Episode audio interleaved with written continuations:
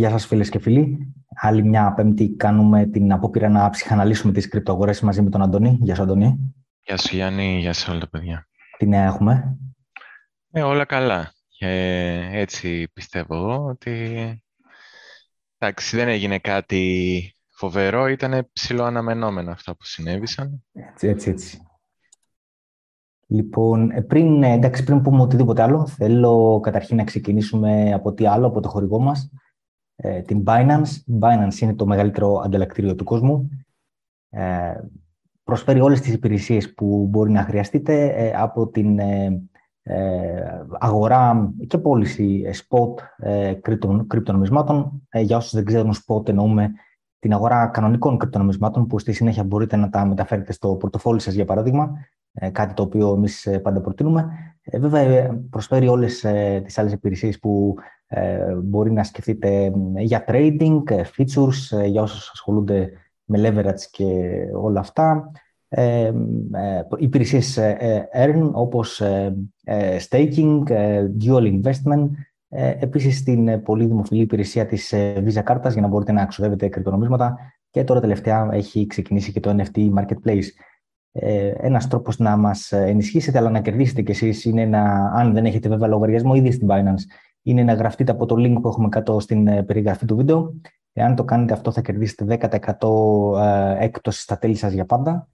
Και επίσης θα κερδίσετε και πενήντα δολάρια bonus ε, αν ακολουθήσετε κάποια, αν κάνετε κάποια tasks που σας εμφανίζει στο Task Center. Ε, έχοντας πει αυτό, Αντώνη, πάμε στο zoom.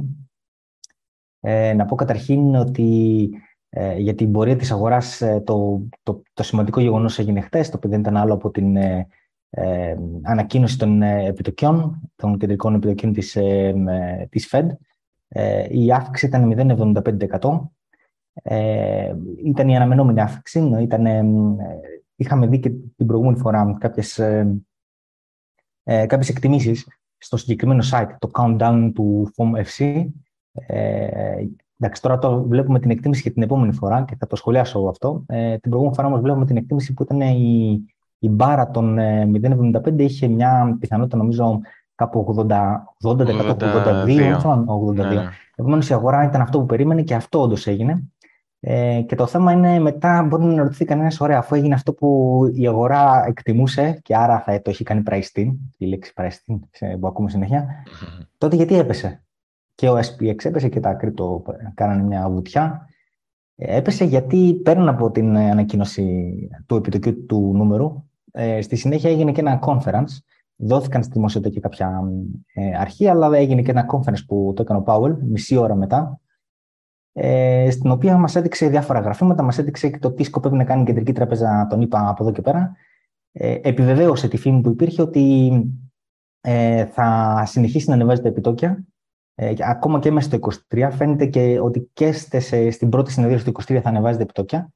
Και το ακόμα χειρότερο για τις αγορές, για αυτούς που δεν το είχαν καταλάβει δηλαδή, όχι για όλους, είναι ότι είπε ότι δεν πρόκειται να γίνει καμία μείωση επιτοκίων μέσα στο είκοσι τρία. Ε, αυτό είναι το λεγόμενο, η λεγόμενη, το λεγόμενο pivot που λέγανε ότι θα αρχίσει από το τέλος του είκοσι δύο. Δεν θα γίνει ούτε το είκοσι τρία, ούτε στο τέλος του είκοσι τρία. Από είκοσι τέσσερα και μετά, από αρχή του είκοσι τέσσερα να το περιμένουμε. Ε, και γι' αυτό αντέδρασε η αγορά. Είναι, είναι η πρώτη φορά, νομίζω, που πια που η αγορά αρχίζει και παίρνει στα σοβαρά τον Powell. Ε, τους πήρανε περίπου δέκα μήνες να τον πιστέψουν. Αυτό τα λέει από τον Νοέμβριο του είκοσι ένα. Ότι εγώ θα κάνω αυτό, ένα, δύο, τρία. Και οι άλλοι του λέγανε όχι, δεν σε πιστεύουμε. Θα κάνεις κολοτούμπα. Τώρα τους πήρε δέκα μήνες. Ε, ήρθε η ώρα που νομίζω ότι σε μεγάλο βαθμό η αγορά τον έχει πια πιστέψει. Γι' αυτό η αγορά, νομίζω, και σήμερα θα δεις ο, ο ες πι εξ. Να το γυρίσω λίγο στον ες πι εξ. Και σήμερα ακόμα κάνει πτώση, ε, νομίζω πάει, η αγορά πάει να βρει τα πατήματά της. Δηλαδή, ε, πήραν γερό χάπι με την ανακοίνωση αυτή. Όχι, το μηδέν κόμμα εβδομήντα πέντε είναι το λιγότερο. Έτσι. Το σημαντικό είναι αυτό που νομίζαν ότι θα γίνει pivot και ποια είναι σίγουρο ότι δεν θα γίνει από τα πιο επίσημα χείλη. Λοιπόν, επειδή το χάπι που πήραν ήταν πολύ ισχυρό και έχει παρενέργειες κτλ., τώρα προσπαθούν να το χωνέψουν. Ε. Ε, νομίζω. Ε, δηλαδή, είναι κάποιος που έχει φάει μια σφαλιάρα δυνατή. Τώρα είναι μες στο ring και ζαλίζεται κτλ. Και, και προσπαθεί να κάπως να ορθοποδήσει. Τώρα, σε κάποιο σημείο θα βρει κάποια σταθερά και θα ορθοποδήσει. Υποθέτω ότι ε, άντε μέχρι αύριο, Παρασκευή, να κλείσει η εβδομάδα, να, να τελειώσει η παραζάλη από το, από το χτύπημα Ε, και νομίζω ότι ενδεχομένως ε, από Δευτέρα, ας πούμε, ο ες πι έξι Δευτέρα, Τρίτη, δεν ξέρω, κάποια στιγμή στην επόμενη εβδομάδα το βλέπω να, βρει, να βρίσκει κάπου ε, αντίσταση, κάποιο ranging ενδεχομένως εδώ κοντά στα χαμηλά και μετά ενδεχομένως να κάνει και κάποιες μικρές κινήσεις προς τα πάνω. Ε, αυτό που θέλω να ξεκαθαρίσω σε όλους είναι ότι για μένα ε, δεν υπάρχουν χειρότερα νέα να ακούσει η αγορά. Ό,τι, ό,τι χειρότερο ήταν να ακούσει, το άκουσα. Ε, γι' αυτό βλέπετε αυτή την κατάσταση εδώ πέρα, για αυτή η παραζάλη. Ε, από εδώ και πέρα είναι μέχρι. Εγώ τους απλά τους δίνω λίγες μέρες μέχρι να το χωνέψουν. Ξαναλέω, άντε να τους δώσω και την Παρασκευή αύριο, να τους δώσω και άντε την αρχή της επόμενης εβδομάδας το πολύ. Μετά από τέλη Σεπτεμβρίου και μετά, τελευταίες μέρες του Σεπτεμβρίου και μετά, βλέπω να πηγαίνουμε προς τα πάνω. Ε, και το λέω αυτό, δεν υπάρχει ε, στο καλεντάρι που έχουμε. Α, πριν πάω στα μελλοντικά, να πω ότι υπάρχει μια ομιλία του Πάουελ ε, και αύριο. Ε, Να δούμε τι θα πει και εκεί πέρα. Δεν ξέρω γιατί κάνει τόσο κοντινή ομιλία. Μίλησε και χθες. Αυτό το conference που έγινε μετά την ανακοίνωση των επιτοκίων, προφανώς ήταν ο Πάουελ που το έκανε. Ε, μετά από δύο μέρες ξαναμιλάει. Δεν ξέρω για ποιο λόγο κάνει μια τόσο κοντινή ε, ομιλία ξανά. Ε, αλλά θεωρώ ότι μάλλον μέχρι Παρασκευή, ό,τι ήταν ε, να ακούσουν οι αγορές, και νομίζω ήδη ότι ήταν να ακούσουν, το ακούσανε. Ε, το σημαντικό είναι ότι η επόμενη. Ε, αύξηση επιτοκίων είναι το Νοέμβριο, βλέπετε εδώ πέρα, δύο Νοεμβρίου, το επόμενο meeting της Fed.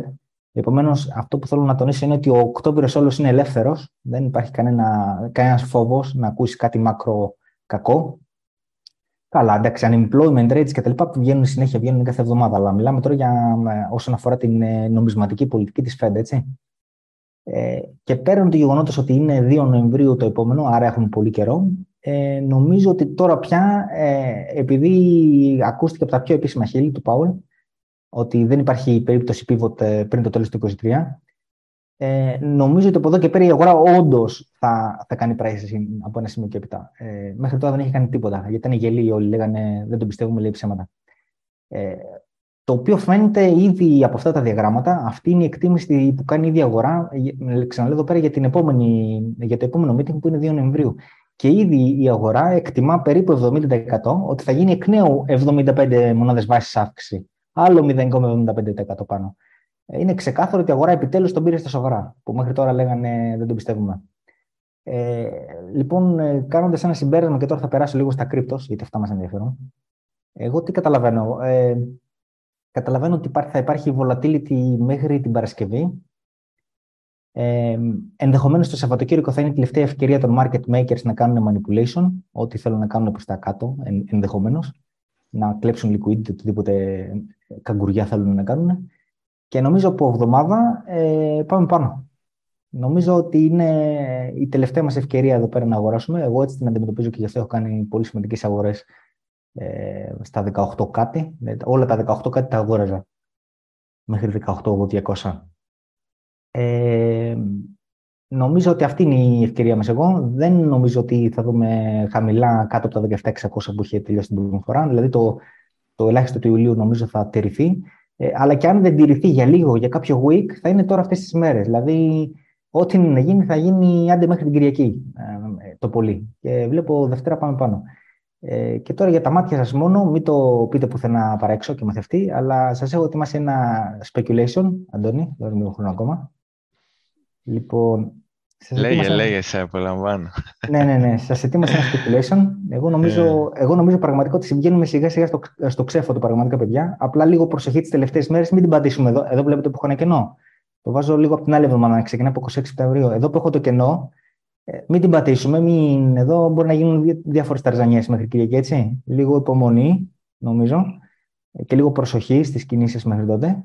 Και νομίζω μετά από την επόμενη εβδομάδα πάμε πάνω. Ε, ισχύει και στατιστικά αυτό, γιατί τον Οκτώβριο έχουμε μια καλή χρονιά. Ισχύει και το, από το γεγονός ότι, όπως σας είπα πριν, δεν έχουμε ε, γεγονέτα κακά για τις, για, από τε, τα μικροοικονομικά από, ε, από τη Fed να έρχονται. Και λοιπόν, για να πάω στο σημείο, εγώ βλέπω έτσι στο speculation που ξέρω ότι ε, όλοι αγαπάτε. Ε, εγώ βλέπω λοιπόν από την επόμενη εβδομάδα κάπου να αρχίζει. Το έχω βάλει εδώ τυχαία είκοσι έξι, τώρα μπορεί να είναι είκοσι οκτώ, δεν ξέρω. Έτσι, λέμε κάπου εκεί. Ε, από την επόμενη εβδομάδα να ξεκινάει ένα uptrend που για μένα πηγαίνει μέχρι το τέλος του χρόνου.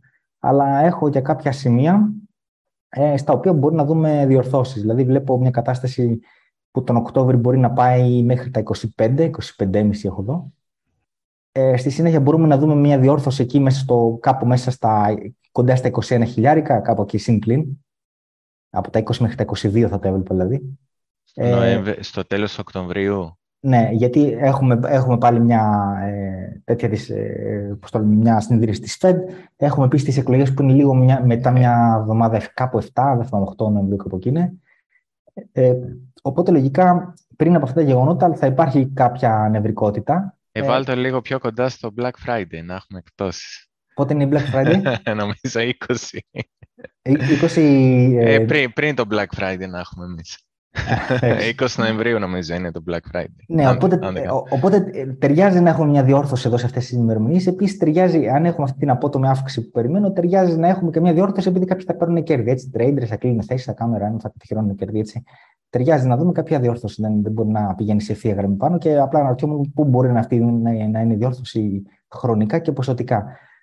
Προφανώς δεν μην πάρετε τώρα ε, ε, τις ημερομηνίες, αλλά βλέπω έτσι μια κατάσταση uptrend, ε, τον Οκτώβριο κάποια στιγμή να φτάσουμε τα είκοσι πέντε κόμμα πέντε, μετά να κάνω μια διόρθωση ανάμεσα στα είκοσι και στα είκοσι δύο, δεν ξέρω πού ακριβώς, έβαλα εδώ τυχαία κάπου στα είκοσι ένα, ε, και μετά βλέπω το uptrend να συνεχίζεται, εντάξει, με κάποια zigzag εννοείται, μέχρι Χριστούγεννα, και τα Χριστούγεννα τα έχω βάλει εκεί κοντά στα τριάντα δύο. Τέλη, τέλη του έτους. Και μετά θα, εντάξει, θα ξαναγίνει η διόρθωση προς τα κάτω, ενδεχομένως πάλι να, να τεστάρει τα είκοσι πέντε. Προφανώς δεν πάμε στα εκατό με τη μία, έτσι. Ε, δεν ξέρω καν να δούμε τα εκατό στον επόμενο κύκλο, στο επόμενο bull run.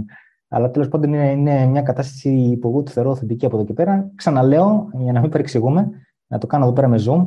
Εδώ υπάρχει ένα κενό ε, πόσων τεσσάρων ημερών, πέντε. Δεν ξέρω, εδώ πέρα μπορεί να γίνουν πολλά αυτές τις τέσσερις πέντε μέρες. Γιατί έχουμε και Σαββατοκύριακο, έχουμε χίλια δύο, έχουμε Παρασκευή που θα ξαναμιλήσει ο Πάουελ. Ε, νομίζω, αλλά ε, και γι' αυτό το έγραψα στο, στο Twitter ότι είναι μια ξεχωριστή κουβή και τελειώνει μια εποχή. Η εποχή που τελειώνει για μένα είναι η εποχή του Μπέρ. Άρα βαφτίζεσαι μπουλ τώρα. Ναι, βαφτίζομαι μπουλ. Ξαναλέω, δεν πιστεύω ότι θα φύγουμε, ότι θα πάμε στα εκατό χιλιάδες μέχρι το τέλος του χρόνου που λένε ορισμένοι. Ε, τα εκατό χιλιάδες ξαναλέω μπορεί, μπορεί να μην τα δούμε καν στον επόμενο κύκλο μέχρι το είκοσι πέντε. Ε, λέω ε, μετρημένα ότι ναι, ε, είμαι αισιόδοξο ότι μπορούμε να πιάσουμε τα τριάντα, τριάντα με τριάντα δύο μέχρι τέλος του χρόνου σε μια τέτοια πορεία, η οποία θα έχει και απότομα zigzags όμως. Προφανώς δεν πάει τίποτα πάνω σε αυτή τη γραμμή. Αλλά σε κάθε περίπτωση, αν σκεφτεί κανείς από πού ερχόμαστε, ε, κοίτα από, από πού ερχόμαστε.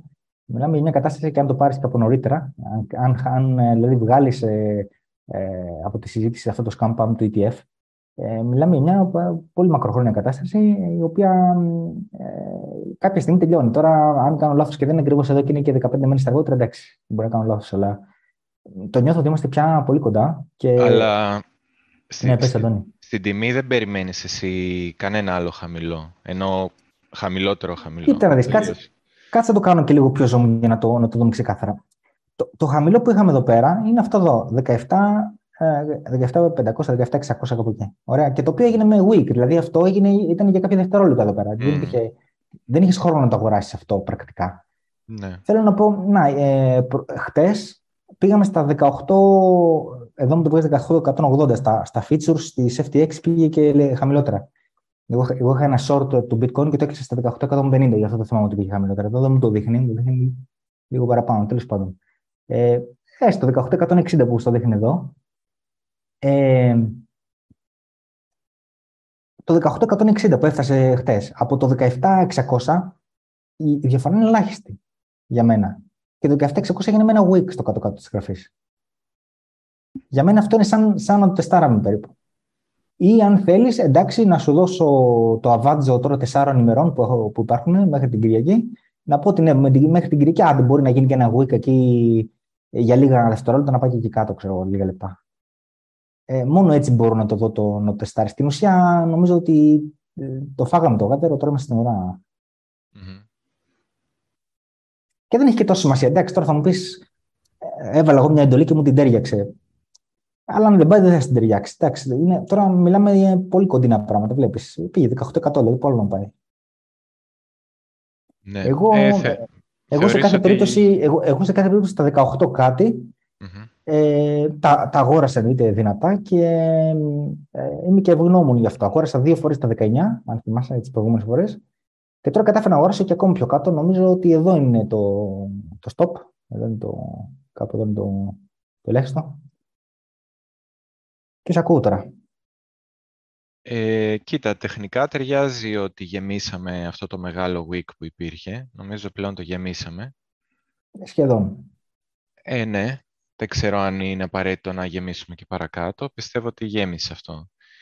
Ε, τώρα, εσύ, από ό,τι καταλαβαίνω, εσύ το παίρνεις χρονικά ότι δεν υπάρχει άλλο περιθώριο για πιο κάτω, ότι πρέπει να τελειώσει, ότι περάσανε yeah. τα δύσκολα και από εδώ και πέρα πάμε να κινηθούμε πιο ψηλά. Yeah. Ε, εγώ νομίζω ότι θα, από εδώ και πέρα θα χωρίσουμε τα τσανάκια μας. Θα είμαστε σε άλλα στρατόπεδα. Έτσι. Ε, και θα κάνω την έκπληξη και θα πω ότι εγώ τώρα περιμένω πιο χαμηλά. Ε, παραμένω neutral όπως πριν ε, και συνεχίζω να περιμένω τις τιμές που περίμενα και πριν. Δηλαδή ε, κάπου προς τα δεκαπέντε κάτι να γράψει μπροστά το δεκαπέντε. Ε, σίγουρα να γράψει μπροστά το δεκαέξι. Ε, και υπάρχουν πολλοί λόγοι που το σκέφτομαι εγώ. Ε, μισό. Θες να πάρω εγώ το share για να αρχίσω ναι. να μισώ λίγο. Πάρε το share. Λοιπόν. Επειδή βλέπω τώρα ένα σχόλιο, δηλαδή το bear market είναι μόνο έξι εφτά μήνες, όχι. Το, το bitcoin πια είναι κοινός τόπος, έχουν δεχτεί όλοι, ότι το bitcoin έκανε κορυφή ε, δεκατέσσερις Απριλίου του είκοσι ένα. Από το δεκατέσσερις Απριλίου του είκοσι ένα μέχρι τώρα. Έχουμε ένα μήνα και ένα χρόνο και πέντε μήνες. Είναι πολύ. Λοιπόν, νομίζω... Ε, νομίζω βλέπεις το chart τώρα, έτσι. Ναι. Ωραία. Ε, λοιπόν, πάνω πριν πω ότι σκέφτομαι εγώ, Ε, να κάνω μερικά σχόλια πάνω σε αυτά που είπες. Και εμένα μου κάνει εντύπωση αυτό που είπε ο Πάουελ, ε, ότι θα συνεχίσουμε με την ε, σύσφιξη όσο χρειαστεί και θα το πάμε μέχρι τέλους. Και μάλιστα είπε ε, πολύ ξεκάθαρα ότι, ε, πολύ αυστηρά μάλλον, ότι Ε, να ξέρετε ότι θα, ε, ε, η δουλειά μας θα πετύχει. Δηλαδή θα καταφέρουμε ούτ, πάση, ό,τι και, και να τώρα... συμβεί, πάση θυσία. Μου θύμισε και κάτι που ξέρεις να το πω, σε διακόψω μια στιγμή. Yeah. Ε, τον ρώτησε ένας, εκεί στο conference, στο, στο press conference που έγινε μετά, τον ρώτησε ένας δημοσιογράφος ε, για τα, τα rates, ε, πώς βλέπει την κατάσταση με τα rates. Τα rates ε, είναι ακόμα αρνητικά, δηλαδή. Ε, ένας που αγοράζει bonds αμερικανικών ομολόγων είναι ακόμα κάτω από τον πληθωρισμό. Ε, και το απάντησε ότι ε, ο στόχος μας είναι να πετύχουμε ε, προς το τέλος του είκοσι τρία ε, πραγματικά θετικά επιτόκια. Ναι, να real το, funds. Ναι, ναι, για να, να το μεταφράσουμε αυτό για να το κατανοήσουν όλοι. Ο πληθωρισμός, ας πούμε, κάποια στιγμή μπορεί να είναι τρία, λέω τώρα τυχαία νούμερα, και τα επιτόκια της ΦΕΤ θα είναι τέσσερα. Mm-hmm. Καταλαβαίνετε τι έχει να γίνει. Θα τα κρατήσουν πολύ καιρό τα επιτόκια ψηλά. Κάποια στιγμή θα σταματήσουν την άνοδο. Από ό,τι βλέπω, ε, η εκτίμηση είναι ότι θα συνεχιστεί η άνοδος ε, μέχρι την πρώτη συνεδρίαση του ε, είκοσι τρία, Φεβρουάριο είκοσι τρία. Μετά θα σταματήσουν την άνοδο, αλλά δεν θα γίνει και κάθοδος. Θα κρατήσουν πολύ ψηλά για πολύ καιρό. Ναι. Ε, αυτό είναι και δεν, δεν ήθελα να πει ακριβώς νούμερο, αλλά είπε φερειπίν ένα τοις εκατό τα real funds. Να είναι παραπάνω από τον yeah. πληθωρισμό και είπε κιόλας ότι υπάρχουν τέσσερις δείκτες πληθωρισμού. Προφανώς εννοούσε ε, σι πι άι και Core και πι σι άι και Core, δηλαδή yeah. τους ε, διάφο- διάφορες, ε, τρόπους να, τους διάφορους τρόπους να μετρήσεις πληθωρισμό και έλεγε τέλος πάντων ότι όποιον ε, και να πάρεις ε, ή τέλος πάντων όποιον θα βλέπουμε εκείνη την περίοδο θα πρέπει σίγουρα να έχουμε ένα, περίπου ένα τοις εκατό επάνω, είναι ένα καλός, ένας καλός δείκτης για να το βλέπουμε, άρα ισχύει αυτό που λες. Θα τα κρατήσουν πολύ ψηλά για πολύ καιρό. Και μου έκανε πολύ εντύπωση που είπε ότι ό,τι και να συμβεί, πάση θυσία, εμείς τον πληθωρισμό θα τον ρίξουμε, ό,τι και να συμβεί. Και πολλές φορές στην ομιλία του ανέφερε ότι θα, χρηστη... θα χρειαστούν κάποιες ε, θυσίες, ε, κυρίως στο ε, labor market, δηλαδή στην αγορά εργασίας. Ε, και κάποιος ε, στο Twitter έκανε έναν ωραίο πα... παραλήρηση. Ε, Ένα ωραίο, έδωσε ένα ωραίο παράδειγμα με τον Ντράγκη που είχε πει το δώδεκα που θέλει να δώσει και αυτό στο σήμα ότι ε, πρόκειται το ευρώ να κρατηθεί. Ε, έκανε τον παραλληλισμό ότι ε, και εκείνος, πάση θυσία, θα πετύχουμε το στόχο μας. Και θύμισε ακριβώς τις ίδιες εποχές, ας πούμε, δύο χιλιάδες δώδεκα Ντράγκη, που σημαίνει ότι είναι ναι. πάρα πολύ αποφασισμένη η Fed αυτή τη στιγμή να, να ρίξει τον πληθωρισμό. Ναι, ναι, ναι. Ε, ναι, όχι, όχι. Η, η αγορά χέστηκε πάνω της από όταν τα άκουσα αυτά. Ε, δεν, μέχρι και ο τελευταίος ε, φαν της ιστορίας του, της Κολοτούμπας τώρα εγκαταλείπει, κάνει capitulation. Ε, και αυτό είναι που με κάνει να νομίζω ότι κάπου εδώ να τα λέχεις, Αντώνη. Ναι. Εγώ πάλι, επειδή βλέπω ότι ε, η αγορά δεν αντέδρασε πάρα πολύ, βλέπω ότι πάμε, πάμε να βρούμε αυτή τη στιγμή στον ε, ες πι εξ, πάμε να βρούμε τα equal lows. Αντέδρασε, ε... ξέρεις τι γίνεται τώρα. Αντέδρασε και απότομα. Αντέδρασε πολύ άγρια προς τα κάτω. Απλά έχει κάνει ένα πολύ, πολύ, πολύ απότομο bounce προς τα πάνω, ένα scam pump, που έφτασε στα τέσσερα τριακόσια, το οποίο ήταν αφύσικο, και αυτό έδωσε μαξιλάρι στην αγορά να πέσει πολύ και παρόλα αυτά να μην κάνει low. Ταυτόχρονα. Ναι. Έτσι ε... Κοίτα, ε... βασικά δεν ξέρω πού να ξεκινήσω. Λοιπόν, θα πω λίγο πρώτα κάποια πράγματα για να το δέσω. Θα πω πρώτα ναι, κάποια ναι. πράγματα που άκουσα να λέει ο Πάουελ. Ε, και μετά θα πω με βάση αυτόν γιατί πιστεύω ότι πιστεύω. Ε, λοιπόν, είπε πάρα πολλά πράγματα, κάθισε και άκουσα πολύ προσεκτικά την ομιλία του και μου έκανα εντύπωση αρκετά πράγματα που είπε. Ε, ε, θα, ε, λέει ρε παιδί μου ότι ε, κάποια στιγμή, ε, καθώς θα συσφίγγει ας πούμε η πολιτική, και θα έχουν φτάσει σε ένα βηματισμό, θα, θα έχουν το χρόνο να, να δουν αν ο βηματισμός, ας πούμε, είναι ε, καλός που κάνουν τα increases, αν πρέπει να σταματήσουν και ε, πώς αυτός ο βηματισμός ε, των αυξήσεων ε, επηρεάζει την οικονομία αλλά και τον πληθωρισμό.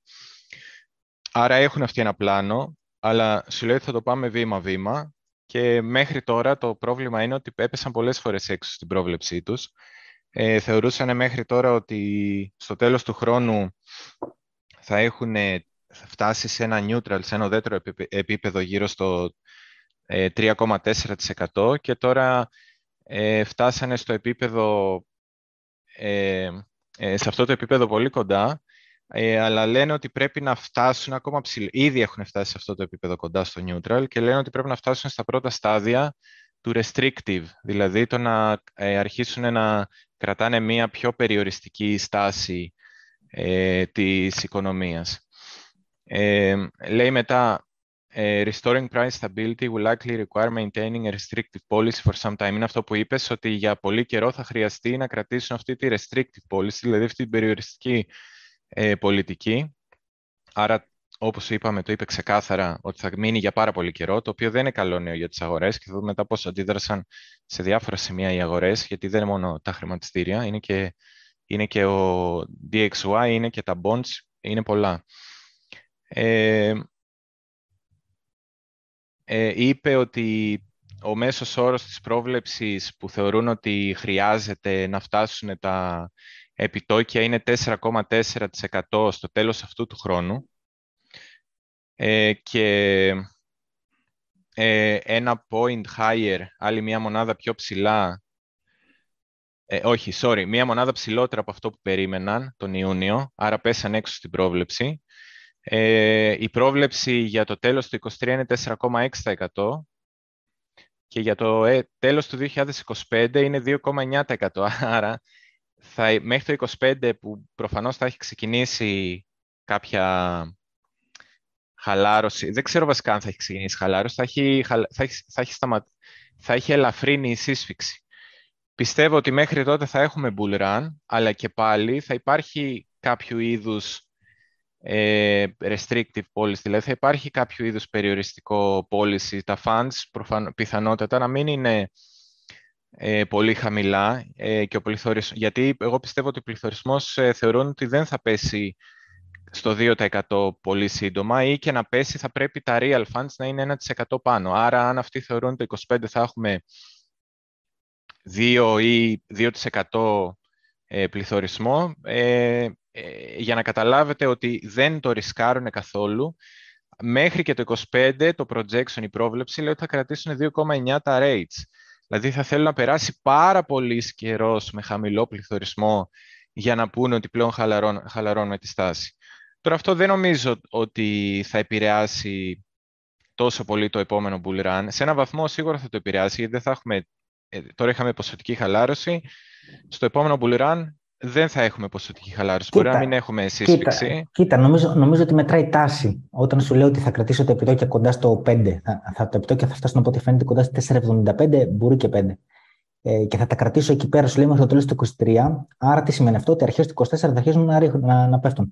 Δεν λέω ότι θα, έχουμε, ότι θα ανοίξουν απλόχερα οι κάνουλες, αλλά όταν είχες προηγουμένως ένα, ένα rate, ας πούμε, τέσσερα εβδομήντα πέντε και στο ρίχνει στο τέσσερα κόμμα πέντε ή στο τέσσερα είκοσι πέντε, ε, το, η ψυχολογία της αγοράς είναι ότι τα πράγματα πάνε, πάνε προς το καλύτερο. Πάνε προς το να ανοίξει η κάνουλα. Ακόμα και δεν είναι ακόμα ανοιχτή, κατάλαβες πώς το λέω. Ναι, ναι, αυτό... γιατί η αγορά θα κάνει pricing ναι. πιο γρήγορα. Και, και, εγώ πιστεύω ότι, και εγώ πιστεύω ότι αυτό το timing μας συμφέρει πάρα πολύ, γιατί από ό,τι φαίνεται η πρώτη μείωση θα είναι στην αρχή του είκοσι τέσσερα. Και τι άλλο έχουμε στην αρχή του είκοσι τέσσερα, για πες μου. Halving. Halving, έτσι. Ε, πρώτη Τετάρτη του είκοσι τέσσερα, κάπου εκεί πρέπει να είναι. Ναι, λοιπόν, νομίζω ότι η Bull Run έρχεται, θα δούμε έρχεται, κανονικά. Έρχεται την κατάλληλη ώρα για να πάμε το The Moon. Το The Moon τώρα είναι σχετικό, έτσι, δεν ξέρω πού θα βρούμε high, αλλά τέλος πάντων.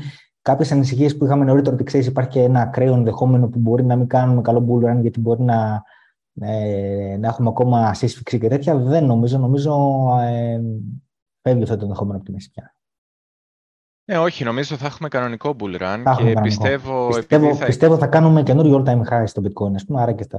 Ναι, ναι, και, και πολύ πιθανό να μας εκπλήξει κιόλας, γιατί μετά από μια μεγάλη περίοδο κατήφιας, ε, ο κόσμος θα έχει... την ανάγκη σχεδόν θα να... τους λέει το δάχτυλο να πατήσουν το κουμπί του, του buy. Ναι, ναι, θα έχουν μείνει πάρα πολύ καιρό έξω από κάτι. Θα έχουν ζήσει πολύ μεγάλη περίοδο ανασφάλειας, ε, να νιώθουν ότι από παντού χάνουν χρήματα, όπως είναι αυτή η περίοδος που ζούμε. Όπου και να έχεις τα χρήματά σου, νιώθεις ότι χάνεις.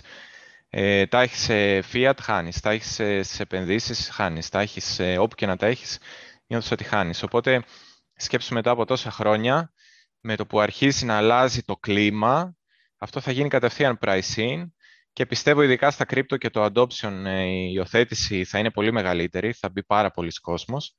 Οπότε νομίζω ότι είναι το κύριο effect που θα τροφοδοτήσει το επόμενο bull run και μπορεί να εκπλαγούμε. Εγώ πιστεύω δηλαδή ότι μετά από ένα τόσο μεγάλο consolidation που ακουμπήσαμε δύο φορές τα εξήντα πέντε και φτάσαμε δύο φορές ε, κάτω από τα τριάντα, ε, χοντρικά το λέω, και τώρα, ας πούμε, κάνουμε το deviation, την απόκληση κάτω από τα τριάντα, να δούμε πού θα σταματήσει. Και όταν μπούμε πάνω, στα, πάνω από τα τριάντα πέντε, για παράδειγμα, θα είναι εκεί που ξαναμπήκαμε στο range. Οπότε όλα καλά. Ε, νομίζω ότι όλα αυτά θα τροφοδοτήσουν τεράστια διάθεση για ρίσκο και μπορεί να δούμε πολύ μεγάλο bull run μετά από τέτοιο consolidation χρόνων.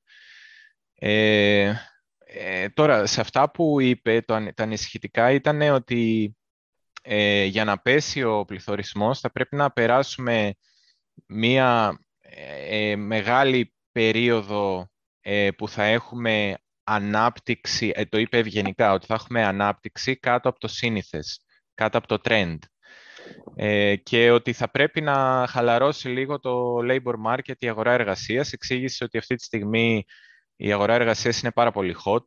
Ε, Και υπάρχει ένα, μια ανισορροπία ανάμεσα στην ε, ζήτηση και στην προσφορά. Υπάρχει πάρα πολύ μεγάλη ζήτηση για εργαζομένους και δεν υπάρχει προσφορά. Βέβαια, εξήγησε ότι το θετικό, ε, γιατί πολλοί φοβόταν ότι θα ανέβει πολύ ανεργία με αυτά τα περιοριστικά μέτρα, και είπε το θετικό είναι ότι ε, σε, στο γενικό πληθυσμό που δηλώνεται αυτή τη στιγμή ως άνεργος, υπάρχουν και πάρα πολλοί οι οποίοι απλά παραιτήθηκαν, έτσι, και είναι άνεργοι από επιλογή τους.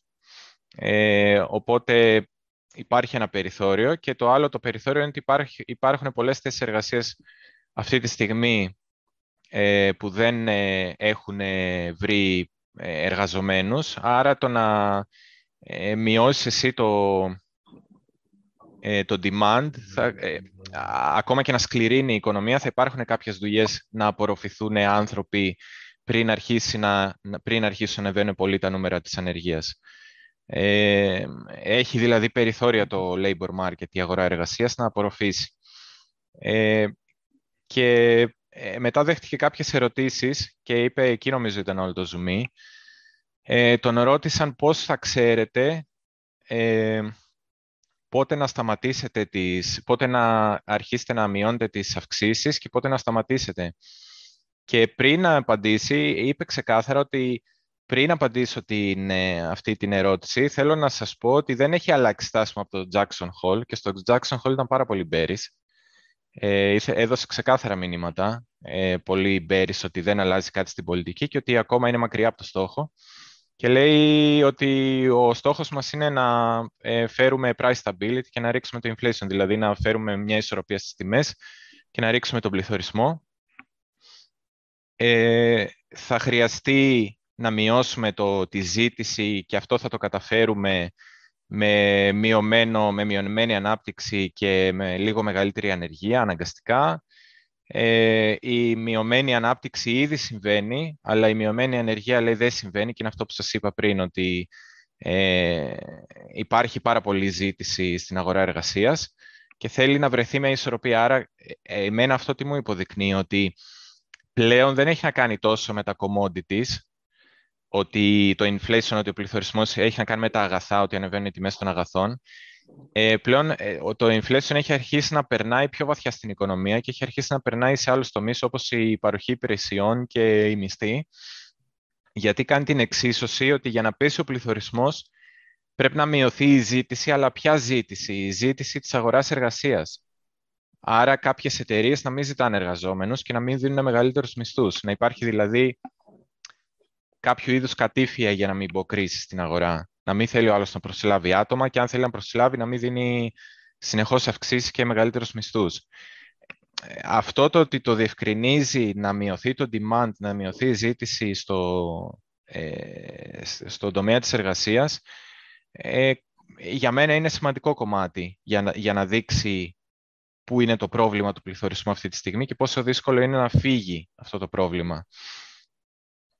Ε, ε, μετά, sorry λίγο γιατί διαβάζω σημειώσεις, ε, είπε ότι, αυτό που σας είπα και πριν, ότι φτάσαμε στα χαμηλότερα επίπεδα του, του restrictive, δηλαδή του περιοριστικού, ε, το, το, το, το επίπεδο που θεωρείται περιοριστικό από άποψη αυξήσεων επιτοκίων, δηλαδή δεν έχουμε φτάσει, πλέον δεν είμαστε στα neutral, αλλά δεν είμαστε και στο περιοριστικό, το κανονικό, αυτό που θεωρούν στο μυαλό τους ότι είμαστε σε μια πολιτική που είναι restrictive, θεωρούν ότι τώρα κάπως ξεκινάμε να μπαίνουμε σε αυτή τη restrictive πολιτική.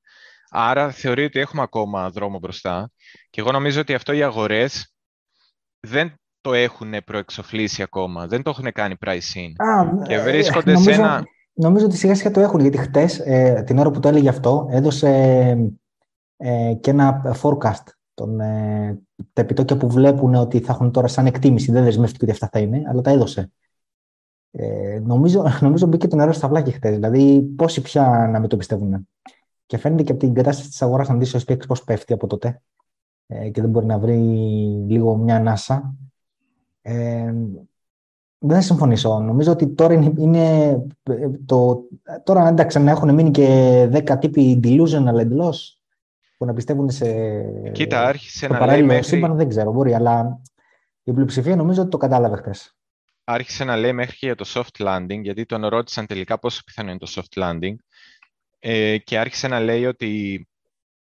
Ε, θα, ε, πάντα καταλαβαίναμε ότι θα είναι δύσκολο ένα soft landing. Ε, και δεν μπορεί κανένας να ξέρει αυτή τη στιγμή αν το soft landing τελικά θα οδηγήσει σε κάποιο είδους ύφεση και αν ναι, πόσο σημαντική θα είναι αυτή η ύφεση. Και λέει ότι οι πιθανότητες ε, το να κάνουμε soft landing, δηλαδή μια ομαλή προσγείωση, μειώνονται από δύο πράγματα. Ε, όσο αυξάνεται ε, το... το ποσοστό, το, η έκταση του restrictive policy, η ποσοτική, ας πούμε, από άποψη ποσο, ποσοτική, δηλαδή πόσο restrictive πρέπει να είναι το policy, δηλαδή αν χρειαστεί να ανεβάσουν περισσότερο τα επιτόκια, οι πιθανότητες για soft landing μειώνονται. Και ο δεύτερος παράγοντας είναι ο χρόνος που θα χρειαστεί να μείνουν σε αυτό το restrictive policy. Όσο πιο πολύ μείνουμε σε αυτό το restrictive policy για να πέσει ο πληθωρισμός κάτω από το δύο τοις εκατό, ε, τόσο πιο πιθανό είναι το landing να μην είναι soft. Ε, και όταν λέει δύο τοις εκατό inflation, ε, εννοεί τον πι σι ι, εγώ από ό,τι κατάλαβα. Ναι. Ε, δεν εννοεί το σι πι άι. Οπότε όταν κάνει προβλέψεις και λέει ότι, ξέρω εγώ, σε δύο τρία χρόνια θα είμαστε στο δύο τοις εκατό, ε, δεν σημαίνει ότι θα, ο σι πι άι από το οκτώ θα πάει στο δύο. Ε, σημαίνει ότι ο πι σι άι που δεν συμπεριλαμβάνει τρόφιμα και ενέργεια θα πάει στο δύο. Άρα η, είναι, η ενδιάμεση... κάπου έξι, είναι κάπου έξι κόμμα ένα τώρα.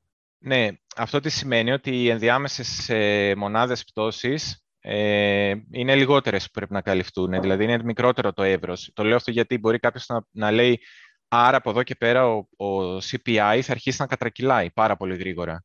Δεν αναφέρεται στο σι πι άι, αναφέρεται στο πι σι ι. Ναι, ναι. Ε, Συμφωνώ. Ε, επίσης είπε ότι ε, το supply side, η, μερι, η μεριά του, της ε, προσφοράς αγαθών έχει αρχίσει να ε, εξυγιένεται, αλλά η, ο πληθωρισμός δεν επηρεάζεται από αυτό δυστυχώς και δεν πέφτει όσο θα περιμέναμε. Παρότι ξεκίνησε, ας πούμε, η Κίνα σταμάτησε το Zero COVID Crash Policy, προφανώς αυτά αναφερότανε.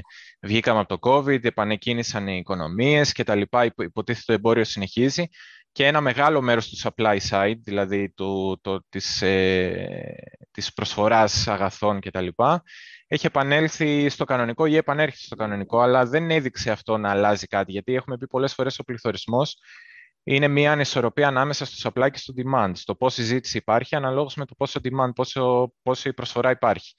Ε, δύο τρόποι υπάρχουν να το ρίξεις, να αυξήσεις πάρα πολύ το supply ή να μειώσεις πάρα πολύ το demand. Και ουσιαστικά εδώ σου λέει ότι το supply έχει αρχίσει να γυρνάει στα κανονικά σιγά-σιγά, με κάποιους αστερίσκους που είναι, ας πούμε, ο πόλεμος στην Ουκρανία και τα λοιπά, που έχουμε εκεί πρόβλημα σίγουρα με το supply, αλλά σε σχέση με το COVID, έχει αρχίσει να γυρνάει στα κανονικά και παρόλα αυτά δεν έχουν δει αυτό που θα περίμεναν από μεριάς πώς θα αντιδράσει το inflation. Θα έπρεπε να πέσει περισσότερο το inflation. Και επίσης τον ρώτησαν και είπε ότι ε, η αγορά κινήτων θα πρέπει κατά πάσα πιθανότητα, ε, κατά μεγάλη πιθανότητα θα πρέπει να έχει μια διόρθωση. Άρα μίλησε και για διόρθωση στο housing market. Τώρα το housing market μπορεί να ακολουθήσει και το πιο πιθανό είναι να ακολουθήσει αργότερα μετά τις αγορές. Το housing market είναι το τελευταίο. Όταν θα δεις το housing market να έχει πρόβλημα, πάνε από ότι είμαστε στο τέλος και της πραγματικής οικονομίας της, της ναι, κρίσης. Αλλά ναι, τότε απλά, οι μετοχές θα έχουν απλά, φύγει πάνω τότε. Απλά έχει γίνει ξεκάθαρο ότι ε, μέχρι τώρα δεν υπήρχε, εγώ θέλω να μείνεις στο ότι έχει, έγινε ξεκάθαρο πλέον ναι, ναι. το ότι πρέπει να υπάρχει correction και εκεί. Ενώ μέχρι τώρα κάποιος θα έλεγε, μα δεν ξέρουμε αν θα γίνει ε, ε, correction στις τιμές. Δηλαδή μέχρι τώρα θα μπορούσε να υπάρχει και αμφισβήτηση και να μην έχει γίνει ε, αυτό σε κάποιο βαθμό priced in. Ε, και επίσης είπε ότι δώδεκα στα δεκαεννιά μέλη της Fed θέλουν τα επιτόκια να είναι, στο τέλος του είκοσι τρία θέλουν να είναι μεταξύ τέσσερα κόμμα πέντε με πέντε μονάδες, πέντε τοις εκατό. Ναι. Ε, το οποίο είναι πάρα πολύ ψηλό και είναι πολύ, πολύ ψηλότερο από τα προηγούμενα dot plots που είχαν βγει.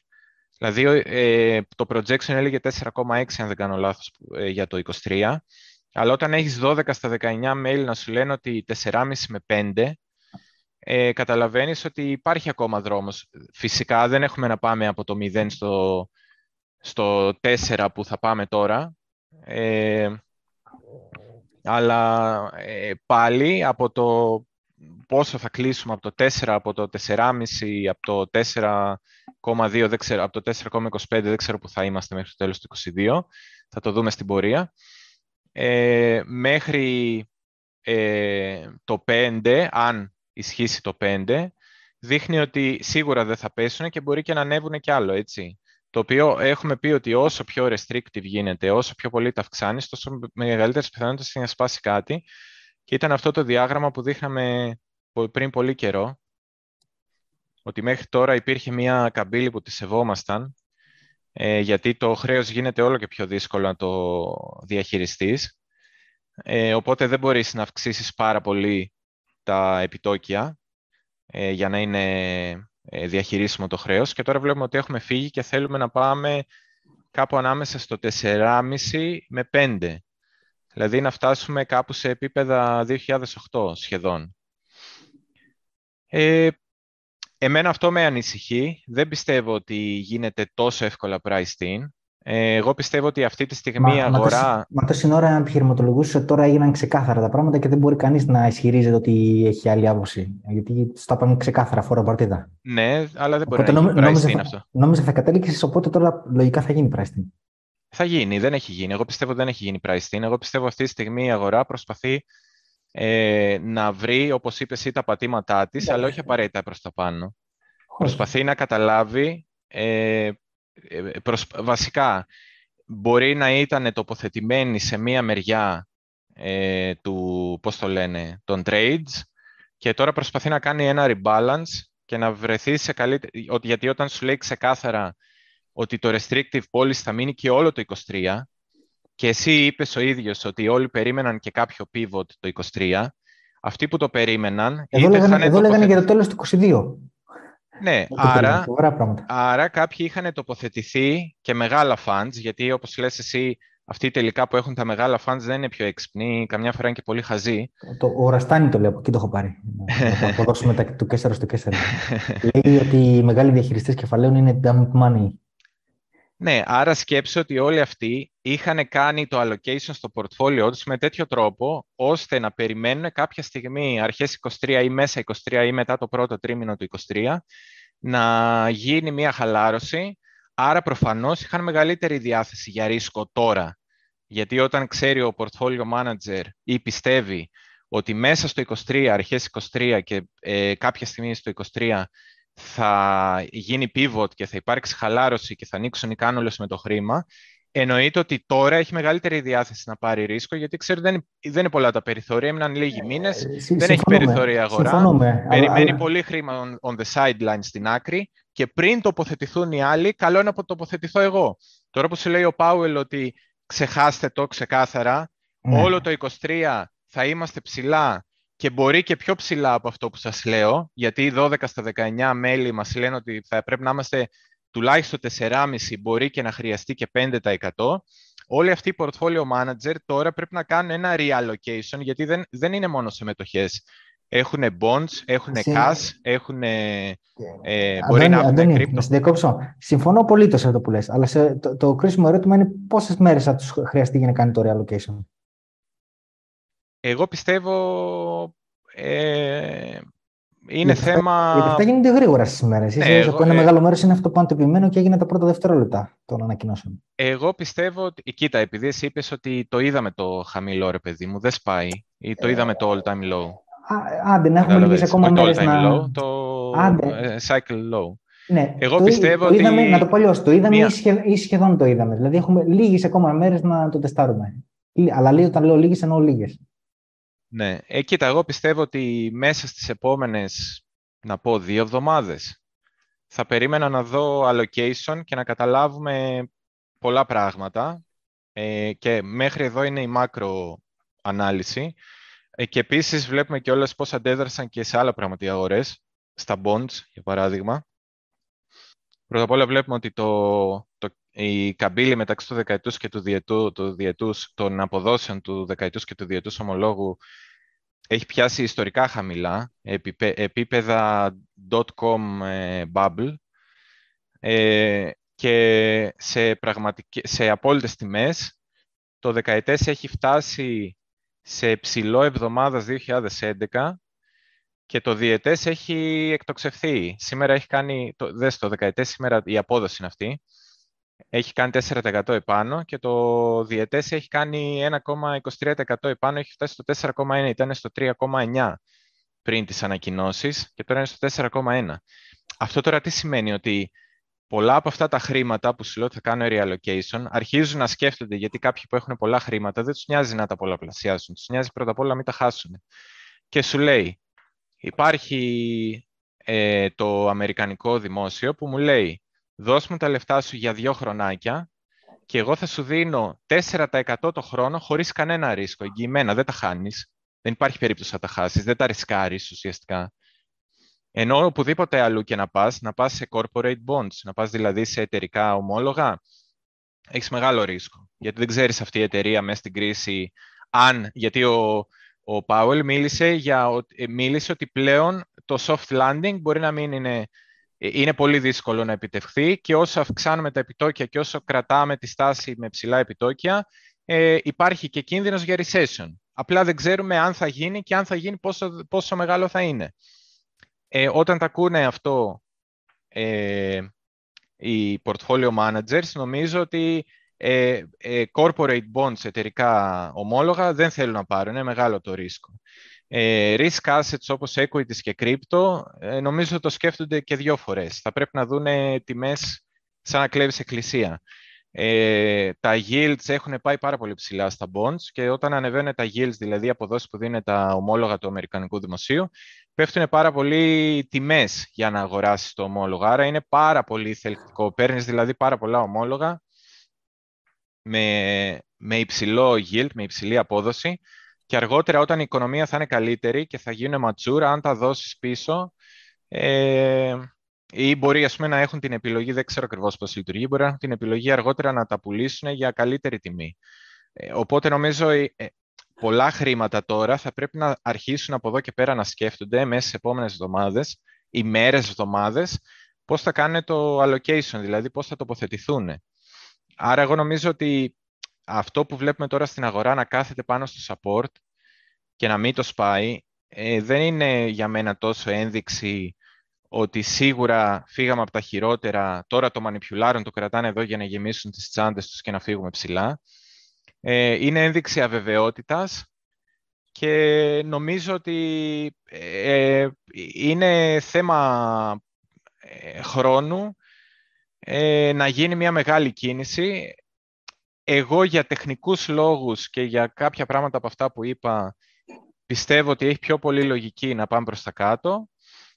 Οπότε εγώ προσωπικά παίρνω το ρίσκο να περιμένω ή να πάμε πιο χαμηλά και να αγοράσω πιο χαμηλά ή να σπάσουμε το εύρος από την πάνω μεριά και να αγοράσω το σπάσιμο του εύρους και να αγοράσουμε το, ουσιαστικά τον πάτο του επόμενου, του πιο μεγάλου εύρους. Αλλά πριν πάμε σε αυτά τα τεχνικά, ε, να δείξω και κανένα δύο άλλα πράγματα. Ε, ε, Αστερίσκος, ο, ε, πώς τον λένε, ο Nasdaq εκατό και ο ε, Standard Poor's πεντακόσια, μαζί, πάνε να ξανακουμπήσουν το support, οπότε ενδεχομένως εδώ να υπάρχει μία καλή τοποθέτηση βάση risk-reward και το ίδιο ισχύει και για, τον, και για τον ες πι εξ. Θα σας δείξω οι ζωγραφίες σε λίγο τι είναι, αλλά εγώ πιστεύω ότι είμαστε σε περιοχή equal lows. Ε, προσωπικά θα ήθελα να δω, να ακουμπάμε, κάτι σας πω που είναι. Νομίζω το monthly το έχουμε ακουμπήσει ήδη. Όχι, δεν το έχουμε ακουμπήσει. Εγώ δηλαδή προσωπικά τα equal lows θα θεωρούσα ότι είναι εδώ. Και επειδή αυτό το, το monthly επίπεδο, εντάξει, δεν έχει, δεν έχει πάρα πολύ μεγάλη ισχύ. Έτσι, ήταν απλά μια παύση στο uptrend. Ε, αν, αν έπαιρνα ένα trade και έκανα μια αγορά, θα έκανα όταν ο ες πι εξ ακουμπούσε εδώ πάνω. Ε, Κάπου δηλαδή στα τρία χιλιάδες επτακόσια, οριακά τρία χιλιάδες επτακόσια πενήντα που νομίζω εδώ πρέπει να ακούμπησε, ναι. Ε, αλλά εδώ θα πρέπει να γίνει η αναπήδηση και αυτή η αναπήδηση, αν κάποιος πιστεύει ότι θα πάμε προς τα πάνω, θα πρέπει να κρατήσει. Δηλαδή, όποιος πιστεύει τώρα ότι πάμε σε bull run, εδώ πρέπει να αγοράσει και να πιστεύει ότι αυτή η δεύτερη, το, η δεύτερη, το δεύτερο τεστ πάνω στο support είναι legit, θα κρατήσει, δεν πρόκειται να σπάσει. Εγώ νομίζω δεν θα υπάρχει τρίτη ευκαιρία. Δεν είναι αρκετά δυνατό για μένα αυτό το επίπεδο για να υπάρξει και τρίτη ευκαιρία. Και ήδη ε, ουσιαστικά είναι σαν να, σαν να το έχουμε τεστάρει και, και δύο φορές στο, στο μηνιαίο. Ε, οπότε, για να μην είμαι τελείως bearish, εδώ υπάρχει μια ευκαιρία αγοράς για όποιον πιστεύει ότι θα πάμε πιο ψηλά και δεν θα δούμε νέα χαμηλά. Ε, εγώ προσωπικά όμως... Ε, θεωρώ ότι ε, τόσο γρήγορη κίνηση από, από, ε, από στήριξη μηνιαία σε αντίσταση μηνιαία και ξανά κάτω ε, δεν είναι και το καλύτερο, δεν είναι και το καλύτερο, η καλύτερη ένδειξη. Θα μπορούσε εδώ να γίνει ένα bounce, αλλά εγώ προσωπικά δεν το πιστεύω για να φύγει πολύ πιο ψηλά. Πιστεύω ότι θα έφτανε σε ένα μέσο διάστημα και ίσως θα έπρεπε κάποιος να κατέβει για να βρει πού θα μπορούσε να πάει. Ενδεχομένως κάπου κοντά στα τέσσερις χιλιάδες. Ε, γιατί πιο ψηλά... Νομίζω μετά πάμε στην ίδια, σπάει, σπάει το structure. Να κάνουμε δηλαδή ένα lower high κάπου εδώ πέρα.